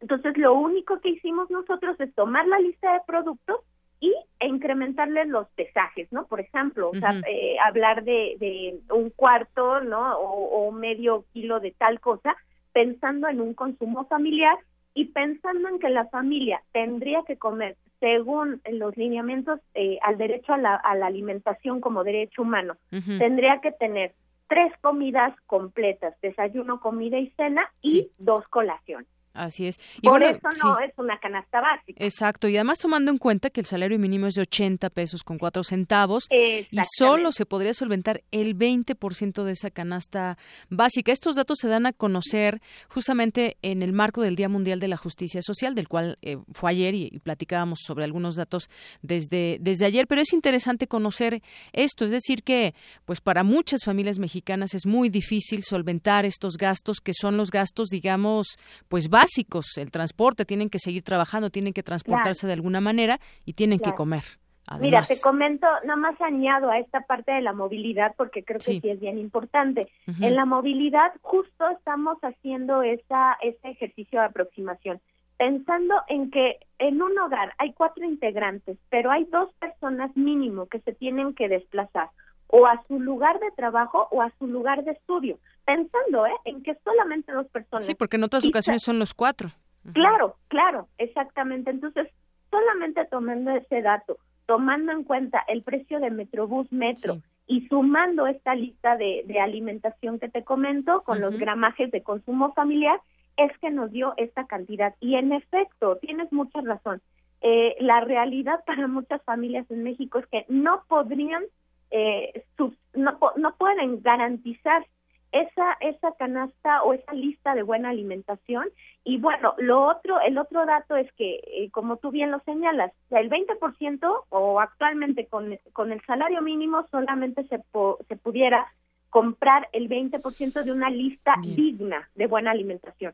Pero eh, del 80, del 80, de los 80 pesos diarios en salario mínimo, el 80% de este salario, o sea, aproximadamente 60, 55 pesos, se te va en movilidad, en pagar movilidad. Y por supuesto está el dato de nosotros no no estamos considerando aquellas familias que tienen un automóvil, pero por supuesto que estaría también ese dato ahí importante, ¿no? Las familias que sí tienen que ingresar o que sí gastan en gasolina, ¿no? O de manera semanal o demás. Pues bueno, ahí están los datos. Creo que los, los números hablan por sí solos de cómo pues eh, se debe gastar y digo se debe porque no hay no hay de otra manera. Tienen que gastar eso y por eso es que a muchas familias les cuesta, les cuesta cada vez más trabajo solventar estos estos gastos básicos. Qué bueno que lo sabemos y ojalá pues yo diría cómo tomar cartas en el asunto tendría es un es un tema complejo porque estamos hablando de salarios, estamos hablando de muchas otras cosas, pero bueno se dan a conocer e interesante saberlo, maestra. No, pues este, al contrario, mira, sí es muy importante que la gente tome conciencia, sobre todo, por ejemplo, de, de saber eh, a qué tienes derecho y acceso, ¿no? Eh, mucha gente puede decir, pues bueno, yo como sopa, yo como frijoles y demás, pero pero el, es un derecho humano y es eh, tener un derecho a una vida digna, tener lo suficiente para comer. Eso, eso, es primordial. Y lo otro es, eh, pues sí, ¿no? Hay un manejo de políticas macroeconómicas que no están reconociendo a las familias como sujeto colectivo de derechos y que entonces están sacrificando la economía familiar para hacer ajustes en la política macroeconómica y eso es, totalmente injusto. Bueno, y hay quienes ganan cuatro millones al, año. Claro, claro. bueno, además, y, no, no se olvidan de los temas de austeridad y demás porque les parece justo ganar eso. Diría, diría Pepe Mujica, es una apología de la sobriedad la que necesitamos. Bueno, pues maestra, un gusto platicar con usted. Gracias. Hasta luego. a sus órdenes. Muy buenas tardes. La maestra Kenia Sánchez Cepeda, académica de la Escuela Nacional de Trabajo Social de la UNAM. Prisma RU. Queremos conocer tu opinión. Síguenos en Twitter como arroba PrismaRU. Global RU. ¿Qué tal, Eric? Buenas tardes, bienvenido. Buenas tardes, Deyanira, ¿cómo estás? Muy bien, gracias. Qué bueno, pues vamos con la información internacional.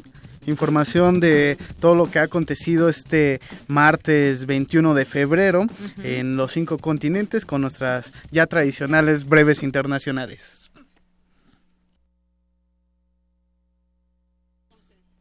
Bien, bueno, pues ahorita las escuchamos. Si te parece bien. Vale. y, bueno, mientras tanto hay otros temas, Eric, de los cuales se pueden hablar. Así es, bueno, pues esta, eh, este día eh, ha salido información allá de, la Casa Blanca, donde precisamente se habla de la construcción de este muro. El día de hoy, eh, John Kelly, de quien es secretario de Seguridad Interna de la Unión Americana, y, bueno, pues eh, dice que firmó dos memorandos dirigidos a los titulares de tres agencias migratorias, en los cuales establecen que las agencias federales tendrán una mayor autoridad y sus oficiales federales más poder para detener y deportar de manera más agresiva a inmigrantes indocumentados dentro del país y a lo largo de la frontera con Estados Unidos. Siguen empoderando. Así es, y, además se, se, suma a la contratación de 15 mil agentes fronterizos que evidentemente van a vigilar la parte con, México y esto se da en, en, la semana donde tanto Rex Tillerson, quien es secretario de Estado de la Unión Americana, y John Kelly, pues vienen y visitan al Ejecutivo Nacional de, de nuestro país. Así es. Oye, ahorita que hablabas del muro, justamente hay una comunidad o una tribu más bien que está señalando que está en contra del muro. Verlo Neme José, vicepresidente de la Nación de Tojono Odham, una tribu local, todos ellos indignados se ofrecieron a bloquear con sus propios cuerpos cualquier intento de valla o muro que termine en la separación del lado norte y del lado sur de la tribu. Esta reserva se extiende a lo largo de 99.7 kilómetros de la frontera. Viven seis tribus cuyas tierras abarcan ambos lados de la frontera y lo que decían es que pues no quieren que se les separe porque hay quienes viven también eh, pues prácticamente del lado de México y hay una situación donde ellos también eh, se benefician de esta tierra y demás y entonces han tenido ya incluso una entrevista allá en Washington con personas allegadas al presidente Trump, porque pues ellos están muy enojados con esta construcción del muro porque dicen que les va les va a afectar. Así es, y se sumen a las comunidades que pues han protestado, ¿no? Que se han mostrado inconformes con la decisión de Donald Trump de construir un muro fronterizo y Y también al respecto ya en Europa se ha pues hecho presente el presidente de, de Francia, François Hollande, quien ayer se reunió con eh, su homólogo español, Mariano Rajoy, para hablar precisamente sobre política migratoria con eh, todos los migrantes que llegan de, de África. Y el, cuando cuestionaron al presidente francés si está, si construiría un muro para prohibir la entrada de, de inmigrantes africanos, él consideró que no era una buena solución y que además que pues se le hacía indigno construir un muro y aparte cobrarle a los países africanos por la construcción de este, evidentemente haciendo una referencia al muro que pretende construir Donald Trump aquí en la frontera con, con México. Y, y, es una voz importante la de François Hollande que se suma también a las voces ya del presidente de Alemania, Frank Walter Steinmeier, que también declaró que las políticas eh, proteccionistas de Trump no en la Unión Europea y también la canciller alemana Angela Merkel a posible salida de otros países, además de Reino Unido, de esta organización europea. Así es, Eric. Bueno, que platicabas que estábamos eh, platicando del muro y las acciones que siguen empoderando a las policías allá en Estados Unidos en contra de los migrantes. Bueno, pues hoy el, los secretarios mexicanos de Relaciones Exteriores y Economía pues estarán en, Canadá justamente hablando sobre comercio, migración y seguridad. Y qué bueno que sigan hablando, que sigan ofreciendo discursos y demás, pero pues aquí desde que comenzó Donald Trump hemos dado pues un puntual seguimiento a todos estos estos temas pero no hay ni una, hay muchos discursos, pero no hay una acción que se vea clara de parte de México que diga, bueno, pues, eh, eh, ¿cuál va a ser nuestra postura enérgica contra Estados Unidos? Creo que no la hay, ni la tiene, y están midiendo mucho más esta, este temple diplomático, por decirlo de alguna manera. Lo único que, bueno, pues sí ha dicho Guajardo, y lo dijo ayer en una entrevista en televisión, eh, que es el secretario de Economía, dijo que en un caso extremo de ruptura total del Tratado de Libre Comercio de América del Norte, México puede decidir ya no colaborar en materia de seguridad nacional o migración. Yo me pregunto, pues si lo escucha Donald Trump, ¿qué dirá? Bueno, se reirá quizás o, o no sé, este tipo de amenazas no cuentan porque finalmente tenemos que hacer acciones como gobierno y no solamente lanzar este tipo de discursos. Sí, y también hemos comentado aquí en Global RU precisamente que uno de los políticos mexicanos que ha estado pues con mayor eh, acciones eh, para rechazar las políticas de Donald Trump ha sido precisamente Andrés Manuel López Obrador, quien... Se está comiendo el mandado, ¿eh? Y, y, ya viajará a la ONU para... anunció que viajará a la, a la sede de la ONU en Nueva York para pues precisamente denunciar estas políticas eh, pues que él llama eh, xenófobas contra, contra los mexicanos por parte de, Donald Trump, ¿no? Y, Así es, y que han hecho, a poco han hecho, él como líder de un partido, bueno, está llevando a cabo esas acciones, pero en su momento también ya fue líder del PRI, fue líder del PAN, pero pues al parecer se fueron a tomar un video nada más y decir que van a ayudar a los migrantes. Hoy incluso, hoy incluso en el PAN hay una propuesta que tienen ahí diputados que no me parece mala, pero de ahí a los hechos es lo que digo, ahí hace falta cerrar el paso.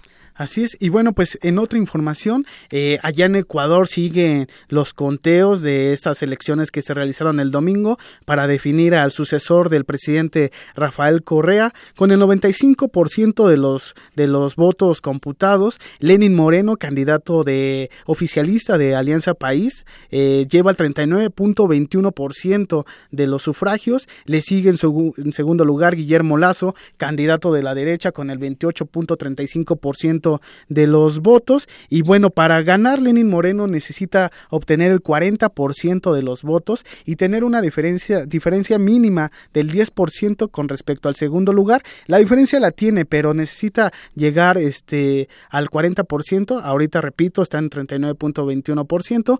Y si no consigue el 40%, habrá una segunda vuelta donde participarán los dos que obtuvieron mayor cantidad de votos, que serían Moreno y Lazo y se, se realizaría el día 2 de abril esta segunda vuelta allá en Ecuador. Y finalmente comento que Sudán del Sur, eh, que es el país más joven del mundo, eh, fue declarado eh, con hambruna oficialmente el día de ayer. Esto porque las personas, los habitantes de esa nación africana comenzaron a morir de, hambre y bueno, pues la comunidad, la ONU junto a la comunidad internacional están analizando este tema donde 100.000 personas eh, sufren de hambre y 200.000 niños están en, desnutrición severa. Tema que abordaremos eh, con mayor eh, de detenimiento en los próximos días. Así es, y que muy bien lo, ilustran las imágenes que, que podemos ver en los distintos medios de comunicación, imágenes de la hambruna.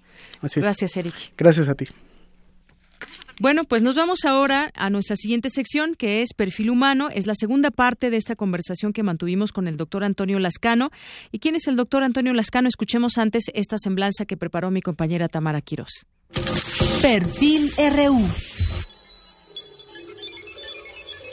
Antonio Lascano Araujo es doctor en ciencias por la UNAM, especializado en biología evolutiva. Es autor de más de 150 trabajos de investigación publicados en revistas internacionales y 16 libros especializados.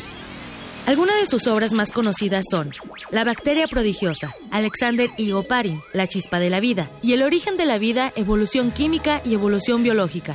Fue miembro del Instituto de Astrobiología de la NASA, director honorario del Centro Lynn Margulis de Biología Evolutiva, ubicado en el Centro Gaias de la Universidad de San Francisco de Quito, Ecuador, en la isla San Cristóbal del archipiélago de las Galápagos. Además, como profesor residente y científico invitado, ha impartido clases en universidades de Francia, Italia y Estados Unidos.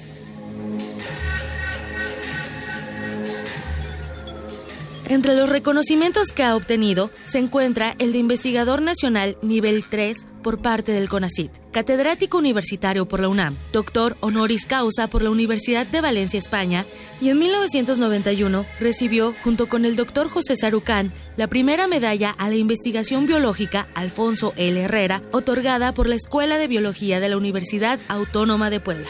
Actualmente es director del Laboratorio del Origen de la Vida, profesor titular sede tiempo completo y miembro del Colegio Nacional. Este es el perfil humano del doctor Antonio Lascano.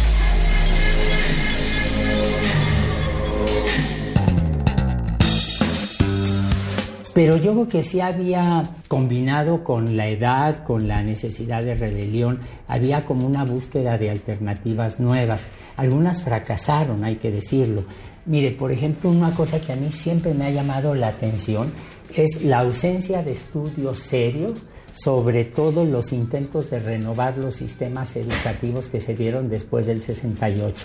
Si uno revisa la historia de la enseñanza, de la educación, no solo en México, sino en otras partes, se multiplicaron las escuelas activas, las escuelas Montessori, eh, las escuelas con atmósfera muy democrática, pero al mismo tiempo también es claro que lo que pasó después del 68 y lo que continuó pasando durante muchas épocas, muchos años. Eh, también quisiera preguntarle, usted ha tenido muchos reconocimientos a lo largo de, su carrera. La gente es eh, muy generosa. La gente es muy generosa. En varios lugares también del mundo, no solo de México. ¿Qué, significan en su, en su trayectoria también los premios? Bueno, yo, el, yo creo que el gran secreto de los premios es no buscarlos es no buscarlos y yo creo que el gozo es mayor cuando de repente le llegan a uno eh, ese tipo de reconocimientos. Eh, algo de lo que sí me siento especialmente orgulloso es cuando en algunas de estas ceremonias o eventos, qué sé yo, la gente dice Antonio Lascano Araujo, científico mexicano, ¿no?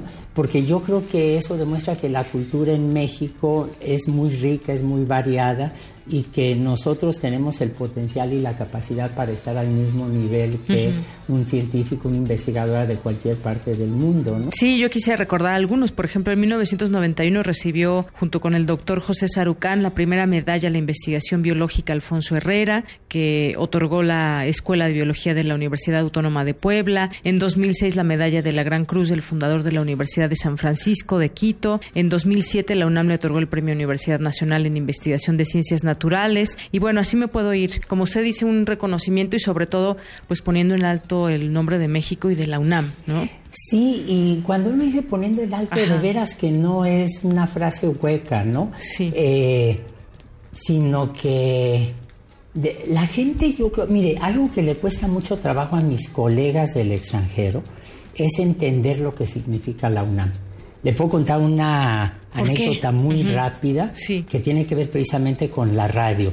Eh, tengo un amigo italiano muy querido, ya se jubiló, un gran evolucionista, y me acuerdo que una vez íbamos en su coche eh, en Roma, puso la radio y estaban tocando música clásica, y le pregunté yo, ¿esta es la radio de la universidad? Y me dijo, ¿la radio de la universidad? ¿Qué es eso? Y sí, es que es la radio de la Universidad de Roma, de la Sapienza. Me dijo, no, no, es una estación de radio común y corriente. Y entonces, con solo ese fenómeno, yo me di cuenta de lo extraordinario que es tener una instancia como Radio UNAM y que la universidad tenga campus en todo el país y que la universidad sea un centro extraordinario de difusión de la cultura. Es de enseñanza, de preservación, de difusión, de creación de la cultura en muchas áreas, incluyendo la ciencia. Y realmente en ese sentido las universidades públicas son un bien nacional extraordinario y el significado de la UNAM es deslumbrante. Le conté una anécdota a propósito de la radio, pero déjenme platicarles otra que recuerdo extraordinariamente conmovido. Cuando el temblor de 85 todo mundo se volcó, todo mundo, toda la sociedad entera ante la incapacidad gubernamental. Este, todo el, el mundo se volcó a tratar de ayudar a la ciudad. Y en una de esas nos mandaron ayudar a Tlaltelolco. Y recuerdo que íbamos por todo, bueno, a mí me gusta más el nombre de niño perdido, ahora se llama Lázaro Cárdenas, que me, cae muy bien la figura de don Lázaro. Pero íbamos por allí en camionetas, en autobuses de la UNAM, se detuvieron a cierta altura, llevábamos batas de la UNAM, nos bajaron y empezamos a caminar por todo, eh, por todo el eje central y cuando la gente vio que eran de la UNAM empezaron a aplaudir. Entonces, eh, hay esta cosa de que la gente siente que la universidad es su universidad, ¿no? Así es. Este, y eso es deslumbrante, ¿no? Es deslumbrante. Claro. Y, mm, doctor, también es conocido que usted es una persona extremadamente culta, que le encanta o le gusta. Cuéntenos sobre sus gustos de la cultura, el arte, la música. Eh, la historia me fascina, la encuentro absolutamente deslumbrante. En cierta manera uno hace un tipo de historia eh, cuando está haciendo evolución de la vida. Y recuerdo que leía un gran historiador francés, Ferdinand Brodel, que cuenta él cómo había distintos ritmos de la historia en el mundo mediterráneo como por ejemplo había reyes y emperadores que estaban luchando entre sí o firmando acuerdos que cambiaban las fronteras de, los países, de las religiones, de la economía. Y como dice Brodel, en pueblitos pequeños la vida seguía siendo igual que 400 años atrás. Y a veces he pensado que en la biología ocurre lo mismo, ¿no? hay grandes eventos que están haciendo que se modifique el número de especies dominantes, los, rasgos de algún grupo de organismos y hay otros que han cambiado a un ritmo mucho más lento. No quisiera exagerar esta comparación, pero por ejemplo, uno se da cuenta cómo las fronteras entre los países pueden ser extraordinariamente porosas o artificiales, a pesar de lo que diga el señor Trump, pero al mismo tiempo lo mismo puede pasar entre las especies biológicas, ¿no? Que pueden estar intercambiando genes. Entonces nunca me gusta llevar esas cosas a un extremo, pero sí creo que eh, la historia puede darse, el método histórico puede ser una fuente de inspiración muy importante para para el caso de la biología evolutiva o de otras disciplinas eh, que tienen que ver con cambios en el tiempo. Hace unos días platicaba yo con dos amigos cómo hay esa experiencia maravillosísima en que llevan conciertos a barrios marginales, a comunidades muy aisladas y la gente en cuanto termina el movimiento aplaude. No saben cómo termina la obra, qué más da. Están expresando de una manera maravillosa su gozo por el por el placer estético tan extraordinario de oír música, ¿no? Yo sí soy de los que cree que sin cultura el mundo sería peor. Doctor, también, eh, bueno, por ahí leí, usted me contará si es cierto o no, que le gusta mucho la cocina. Ah, sí, soy muy buen cocinero. Sí. Eso sí.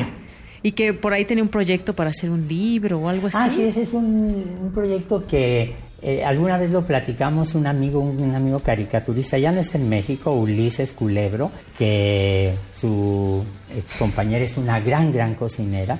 Este, ellos viven ahora en España eh, y la idea era hacer un libro donde por ejemplo, recorriéramos los distintos reinos de la vida, comenzar con la sopa primitiva, este, toda aquella cosa de las sustancias de las sopas, ¿no? que son en realidad eh, coenzimas, que, las vitaminas, es, ese, es un proyecto que algún día haré, algún día haré, porque sí me llama mucho la atención. Oiga, doctor, ¿y qué le gusta cocinar y cuál es su platillo favorito? Ah, de todo, de, todo? de todo, así, sí, es. Este, Muy elaborados y sencillos, de todo. Yo, este, creo que un guacamole bien hecho puede ser una cosa tan refinada como si fuera un coco van o un, este, un filete stroganoff, ¿no? Este, eh, lo único que no me sale en México son las mousse, por más que lo he intentado, aunque una amiga que quiero mucho, una médica muy notable, este, Patricia Volkov un día me dijo hay que cambiarle el pH para ver si con eso las muses funcionan mejor. Pero sí, sí, me gusta mucho. Disfruto la cocina y me gusta cocinar. Me gustan mucho mis amigos franceses que son siempre los mejores turistas. Esos le echan a comer lo que sea. y siempre lo hacen con un sentido de la aventura que no encuentra uno en otras culturas, ¿no? Oiga, doctor, ya por último le quisiera preguntar, en este mundo convulso en el que vivimos con sus problemas, con sus nuevas, eh, ¿cómo diríamos? Los nuevos triunfos que tenemos, como el caso de Donald Trump que hace un momento mencionaba. ¿Estás segura que ese es un triunfo? Para él tal vez, pero... Exacto, para él, porque bueno... Pero, ¿cómo ve usted, por ejemplo, a México dentro de, este contexto internacional y México dentro, dentro de su propio contexto, con pues sí, tenemos muchos problemas, pero también la vida sigue, pero también pues hay muchas cosas por las cuales seguir luchando desde todos los ámbitos, como el ámbito académico, por ejemplo. Yo soy muy optimista, no soy panglosiano en el sentido de creer como en Voltaire, en Cándido, que es el mejor de los mundos posibles, pero sí soy muy optimista. Eh, yo, por ejemplo, veo la preocupación de mis colegas, de eh, amigos de la universidad, de fuera, de los estudiantes ante las incertidumbres económicas, pero al mismo tiempo veo un sentido del humor que no se abate, veo siempre un ingenio que busca cómo dar la vuelta a las situaciones más trágicas, veo unas capacidades intelectuales extraordinarias. Ahora, el panorama es, eh, bastante negro, el panorama es bastante desolador y no tanto por la parte económica, ¿no? sino porque uno siente que toda esta riqueza de expresiones culturales, sociales, políticas, económicas está muy dispersa. Para mí un problema fuerte desde hace varios años es por quién votar. No dejo de ejercer mi voto porque creo que es un derecho muy importante, pero esa es la parte que, digamos, me preocupa más, ¿no? Entonces, en 2018 va a votar. Sí, por supuesto, aunque no tenga idea de por quién, ¿no? Es... ¿Algún político que admire, no? Algún político que admire mucho, sí, don Gilberto Bosques. Don Gilberto Bosques, que era, eh, fue el embajador de México ante Francia, eh, encargado por don Lázaro Cárdenas de traerse a los refugiados. Me parece una figura admirable, ¿no? Porque él, por una serie de principios éticos muy sólidos, arriesgó la vida propia, la vida de la familia, eh, para sacar a cuanta persona necesitaba asilo eh, huyendo de los nazis, de los fascistas, ¿no? Uno siempre piensa en la labor tan extraordinaria que hizo con el refugio español, pero recuerdo un programa de la UNAM, naturalmente, este, sobre la biografía de don Gilberto, al que nunca conocí. Me hubiera gustado simplemente para decir, lo saludé, ¿no? Este, eh, donde había familias judías que decían, estamos vivos gracias a que don Gilberto se arriesgó y nos sacó, ¿no? Entonces esos pequeños este, incidentes de anécdotas pintan una personalidad deslumbrante Alguien que admiro enormemente, enormemente es Rosa Parker, una mujer negra, este, ahora está de moda ser políticamente correcto y decir afroamericana, no, no, ella era una negra que iba a la iglesia, que hacía su trabajo, que era una mujer pobre, y una vez en Estados Unidos le dijeron quítese de ese asiento en el autobús porque es para blancos, y dijo, no me quito, no me quito, soy humana, ¿no? Entonces a mí esos actos heroísmo me conmueven mucho, ¿no? Mandela, ¿no? Me parece un personaje deslumbrante, ¿no? Pues doctor, muchas gracias. Un placer platicar con usted. Al contrario, el placer es mío y el agradecimiento es de mi parte. Gracias, hasta luego.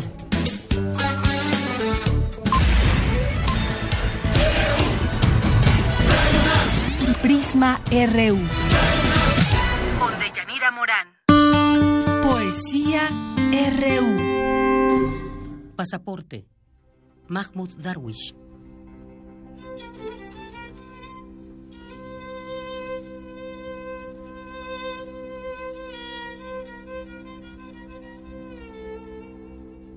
No me han reconocido en las sombras que difuminan mi color en el pasaporte. Mi desgarrón estaba expuesto al turista amante de postales. No me han reconocido. Ah,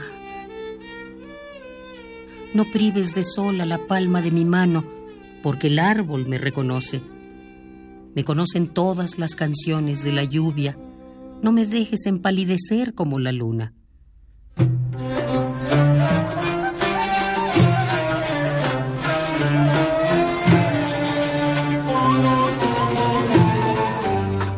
Todos los pájaros que ha perseguido la palma de mi mano a la entrada del lejano aeropuerto todos los campos de trigo, todas las cárceles, todas las tumbas blancas, todas las fronteras, todos los pañuelos que se agitaron, todos los ojos estaban conmigo, pero ellos los borraron de mi pasaporte. ¿Estoy despojado de mi nombre, de mi pertenencia, en una tierra que ha crecido con mis propias manos?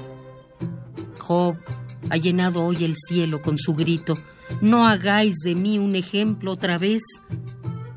Señores, señores profetas, no preguntéis su nombre a los árboles, no preguntéis por su madre a los valles. De mi frente se escinde la espada de la luz y de mi mano brota el agua del río.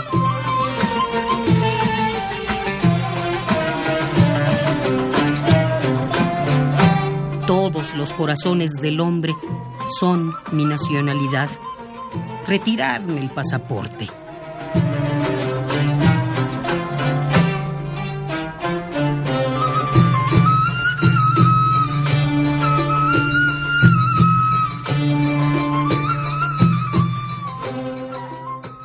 Pasaporte.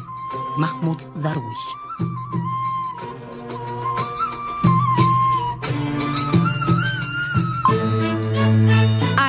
Y cultura.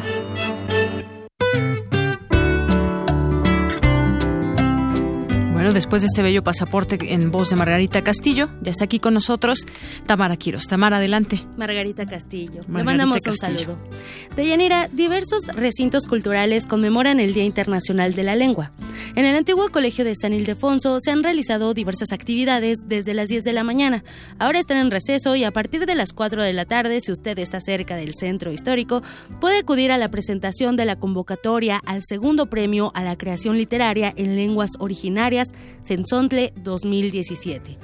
De 4.20 a 5 de la tarde eh, también habrá un recital de poesía a las 5 de la tarde, un slam de poesía en lenguas indígenas bastante interesante. A las 6 un concierto con Feliciano Carrasco, trovador zapoteco. A las 7 de la noche ya para finalizar eh, habrá una degustación y explicación culinaria de comida miche a cargo de la Asamblea de Migrantes Indígenas. En otro recinto, la Biblioteca José Vasconcelos, se llevará a cabo un conversatorio acerca de la transmisión de los idiomas con la participación de la abogada Magdalena Flores, quien representa a la lengua náhuatl. La poeta Purepe Charrubí Huerta también estará presente con la maestra en desarrollo rural Jamie López y como moderador el poeta Mardonio Carballo. La entrada al conversatorio Lenguas de Leche, Lenguas Maternas es libre a las 6 de la tarde. La biblioteca José Vasconcelos se ubica en Eje 1 Norte, Mosqueta sin número, esquina con Aldama en la delegación Cuauhtémoc. Para finalizar, de Yanira y Auditorio, el Colegio Nacional, ubicado en Donceles 104, también hay actividades a las 7 de la noche. María Reina González, soprano Miche, Joaquín Garzón, pianista, y Natalia Toledo, poeta zapoteca, serán los encargados del recital de poesía y música en lenguas nacionales. De Yanira, me despido y agradezco a todas las personas que hoy nos acompañaron. Muy bien, muchas gracias, Hasta mañana. Hasta mañana. RU. Isaí Morales, adelante. Claro que sí, Deyanira. Pues tenemos en la línea telefónica a la nutrióloga Rebeca Camacho que nos va a hablar sobre el programa de nutrición, deporte y actividad física. Muy buenas tardes, nutrióloga Rebeca. Eh, le saluda Deyanira Morán e Isaí Morales. Buenas tardes. Eh, pues antes que nada, si nos puede platicar un poquito sobre este programa que eh, lo va a impartir la Dirección General del Deporte Universitario.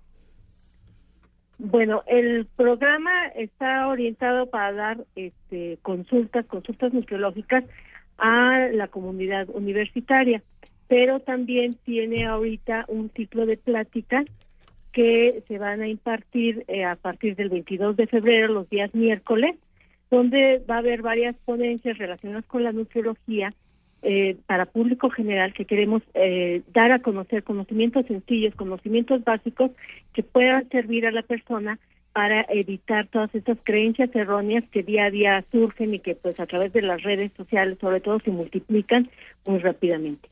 Eh, yo quisiera preguntarle por qué es importante atender la forma en la que nos alimentamos. Bueno, porque hay muchos problemas, gran parte de los problemas de, de salud de la actualidad tienen que ver o con una mala alimentación que nos va a generar problemas como sobrepeso o el síndrome metabólico, que es eh, eh, colesterol elevado, triglicéridos elevados, etcétera, este, y con el sedentarismo. Entonces, justamente en medicina del deporte de la Dirección General de Deporte Universitario, pues lo que nos interesa es combatir eh, las dos cosas, fomentar una cultura más hacia una alimentación correcta y hacia un estilo de vida que incluya la actividad física eh, toda la, todo lo que comemos nos nutre o toda, digamos, también todas las dietas que a veces implementamos sirven o la verdad es que no? No, realmente no todo lo que eh, se pone de moda nos sirve. Actualmente, pues hay muchas modas de dietas nuevas, de la dieta del paleolítico, la dieta vegana, eh, dieta sin gluten, eh, que más que otra cosa lo que están haciendo es confundir a la población de cuál sería lo correcto para alimentarse. Entonces, parte de estas charlas pues va a ser este, responder a las dudas que van a tener eh, los participantes. Nutrióloga, bueno, pues la gente sabe que es por salud que se debe de alimentar bien, pero a veces, aunque ya lo sepamos, seguimos alimentándonos mal, a deshoras. Yo creo que tiene que ver también mucho con, con la voluntad, porque hay quienes, eh, pues, no tomamos en serio esto hasta que nos sucede algo en la salud. Sí, tienes toda la razón. El conocimiento no basta, tiene que haber acción. El conocimiento sin acción, pues, no va a servir para nada. Sin embargo, yo considero que actualmente hay más desinformación que información verdadera. Entonces creemos que sabemos, este, que sabemos de nutrición, o sea, en todos lados dice, es que hay que comer correctamente, así, pero exactamente qué es correr correctamente. Entonces, este, por eso es las pláticas, pues para difundir esta información de lo que realmente es comer correctamente, si nos sirven algunos productos light, si no nos sirven, si que nos eh, hace daño o no nos hace daño, etcétera. Entonces es realmente hablar de lo que es correr, eh, comer correctamente, que sería el primer paso, tener los conocimientos y después, eh, como usted menciona, pues llevarlos a la práctica. Perfecto. Y bueno, ya para finalizar, ¿dónde podemos encontrar más información? Este, bueno, está en la página de deportes de la UNAM, ahí es donde se va a publicar este, esta información. También eh, le puedo dejar mi Twitter, que es Revenutri, arroba Revenutri. Sí. Y este, pues en, el, en la página de Facebook del Correo del Gastar con Salud, arroba live.com.mx. Ahí pues publico cuando hay este, convocatorias de algunas cosas, pero también se publican en la página de deportes de la UNAM. Perfecto, pues muchísimas gracias por tu tiempo, nutróloga Rebeca Camacho. No, muchas gracias a ustedes por la entrevista. Hasta luego. Hasta luego. De Yanira, la información deportiva. Muchas gracias, Isaí. Buenas tardes. Buenas tardes.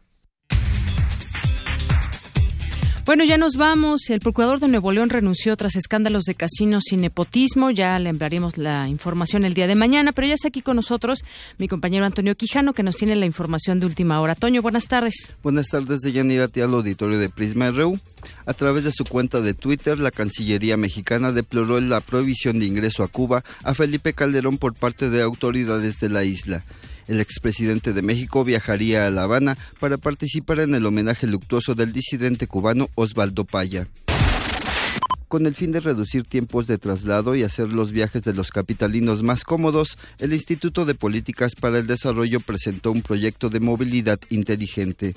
La medida prioritaria es el cobro con tarjeta multimodal de transporte público en los sistemas del gobierno local que se encuentran rezagados.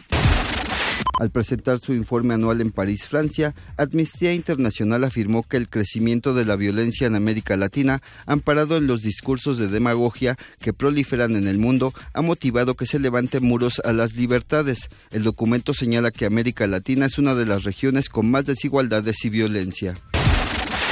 Y finalmente, el general Javier Flores, jefe del Comando de Verificación de la ONU, anunció que las Fuerzas Armadas Revolucionarias de Colombia empezarán a entregar sus armas a personal de Naciones Unidas el 1 de marzo. Hasta aquí mi reporte de Yanira. Buenas tardes. Gracias, Toño. Muy buenas tardes.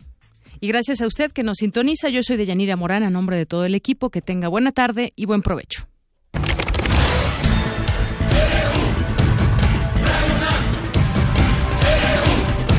RU. Los perfiles del acontecer universitario de México y el mundo en una frecuencia. De lunes a viernes, de una a 3 de la tarde.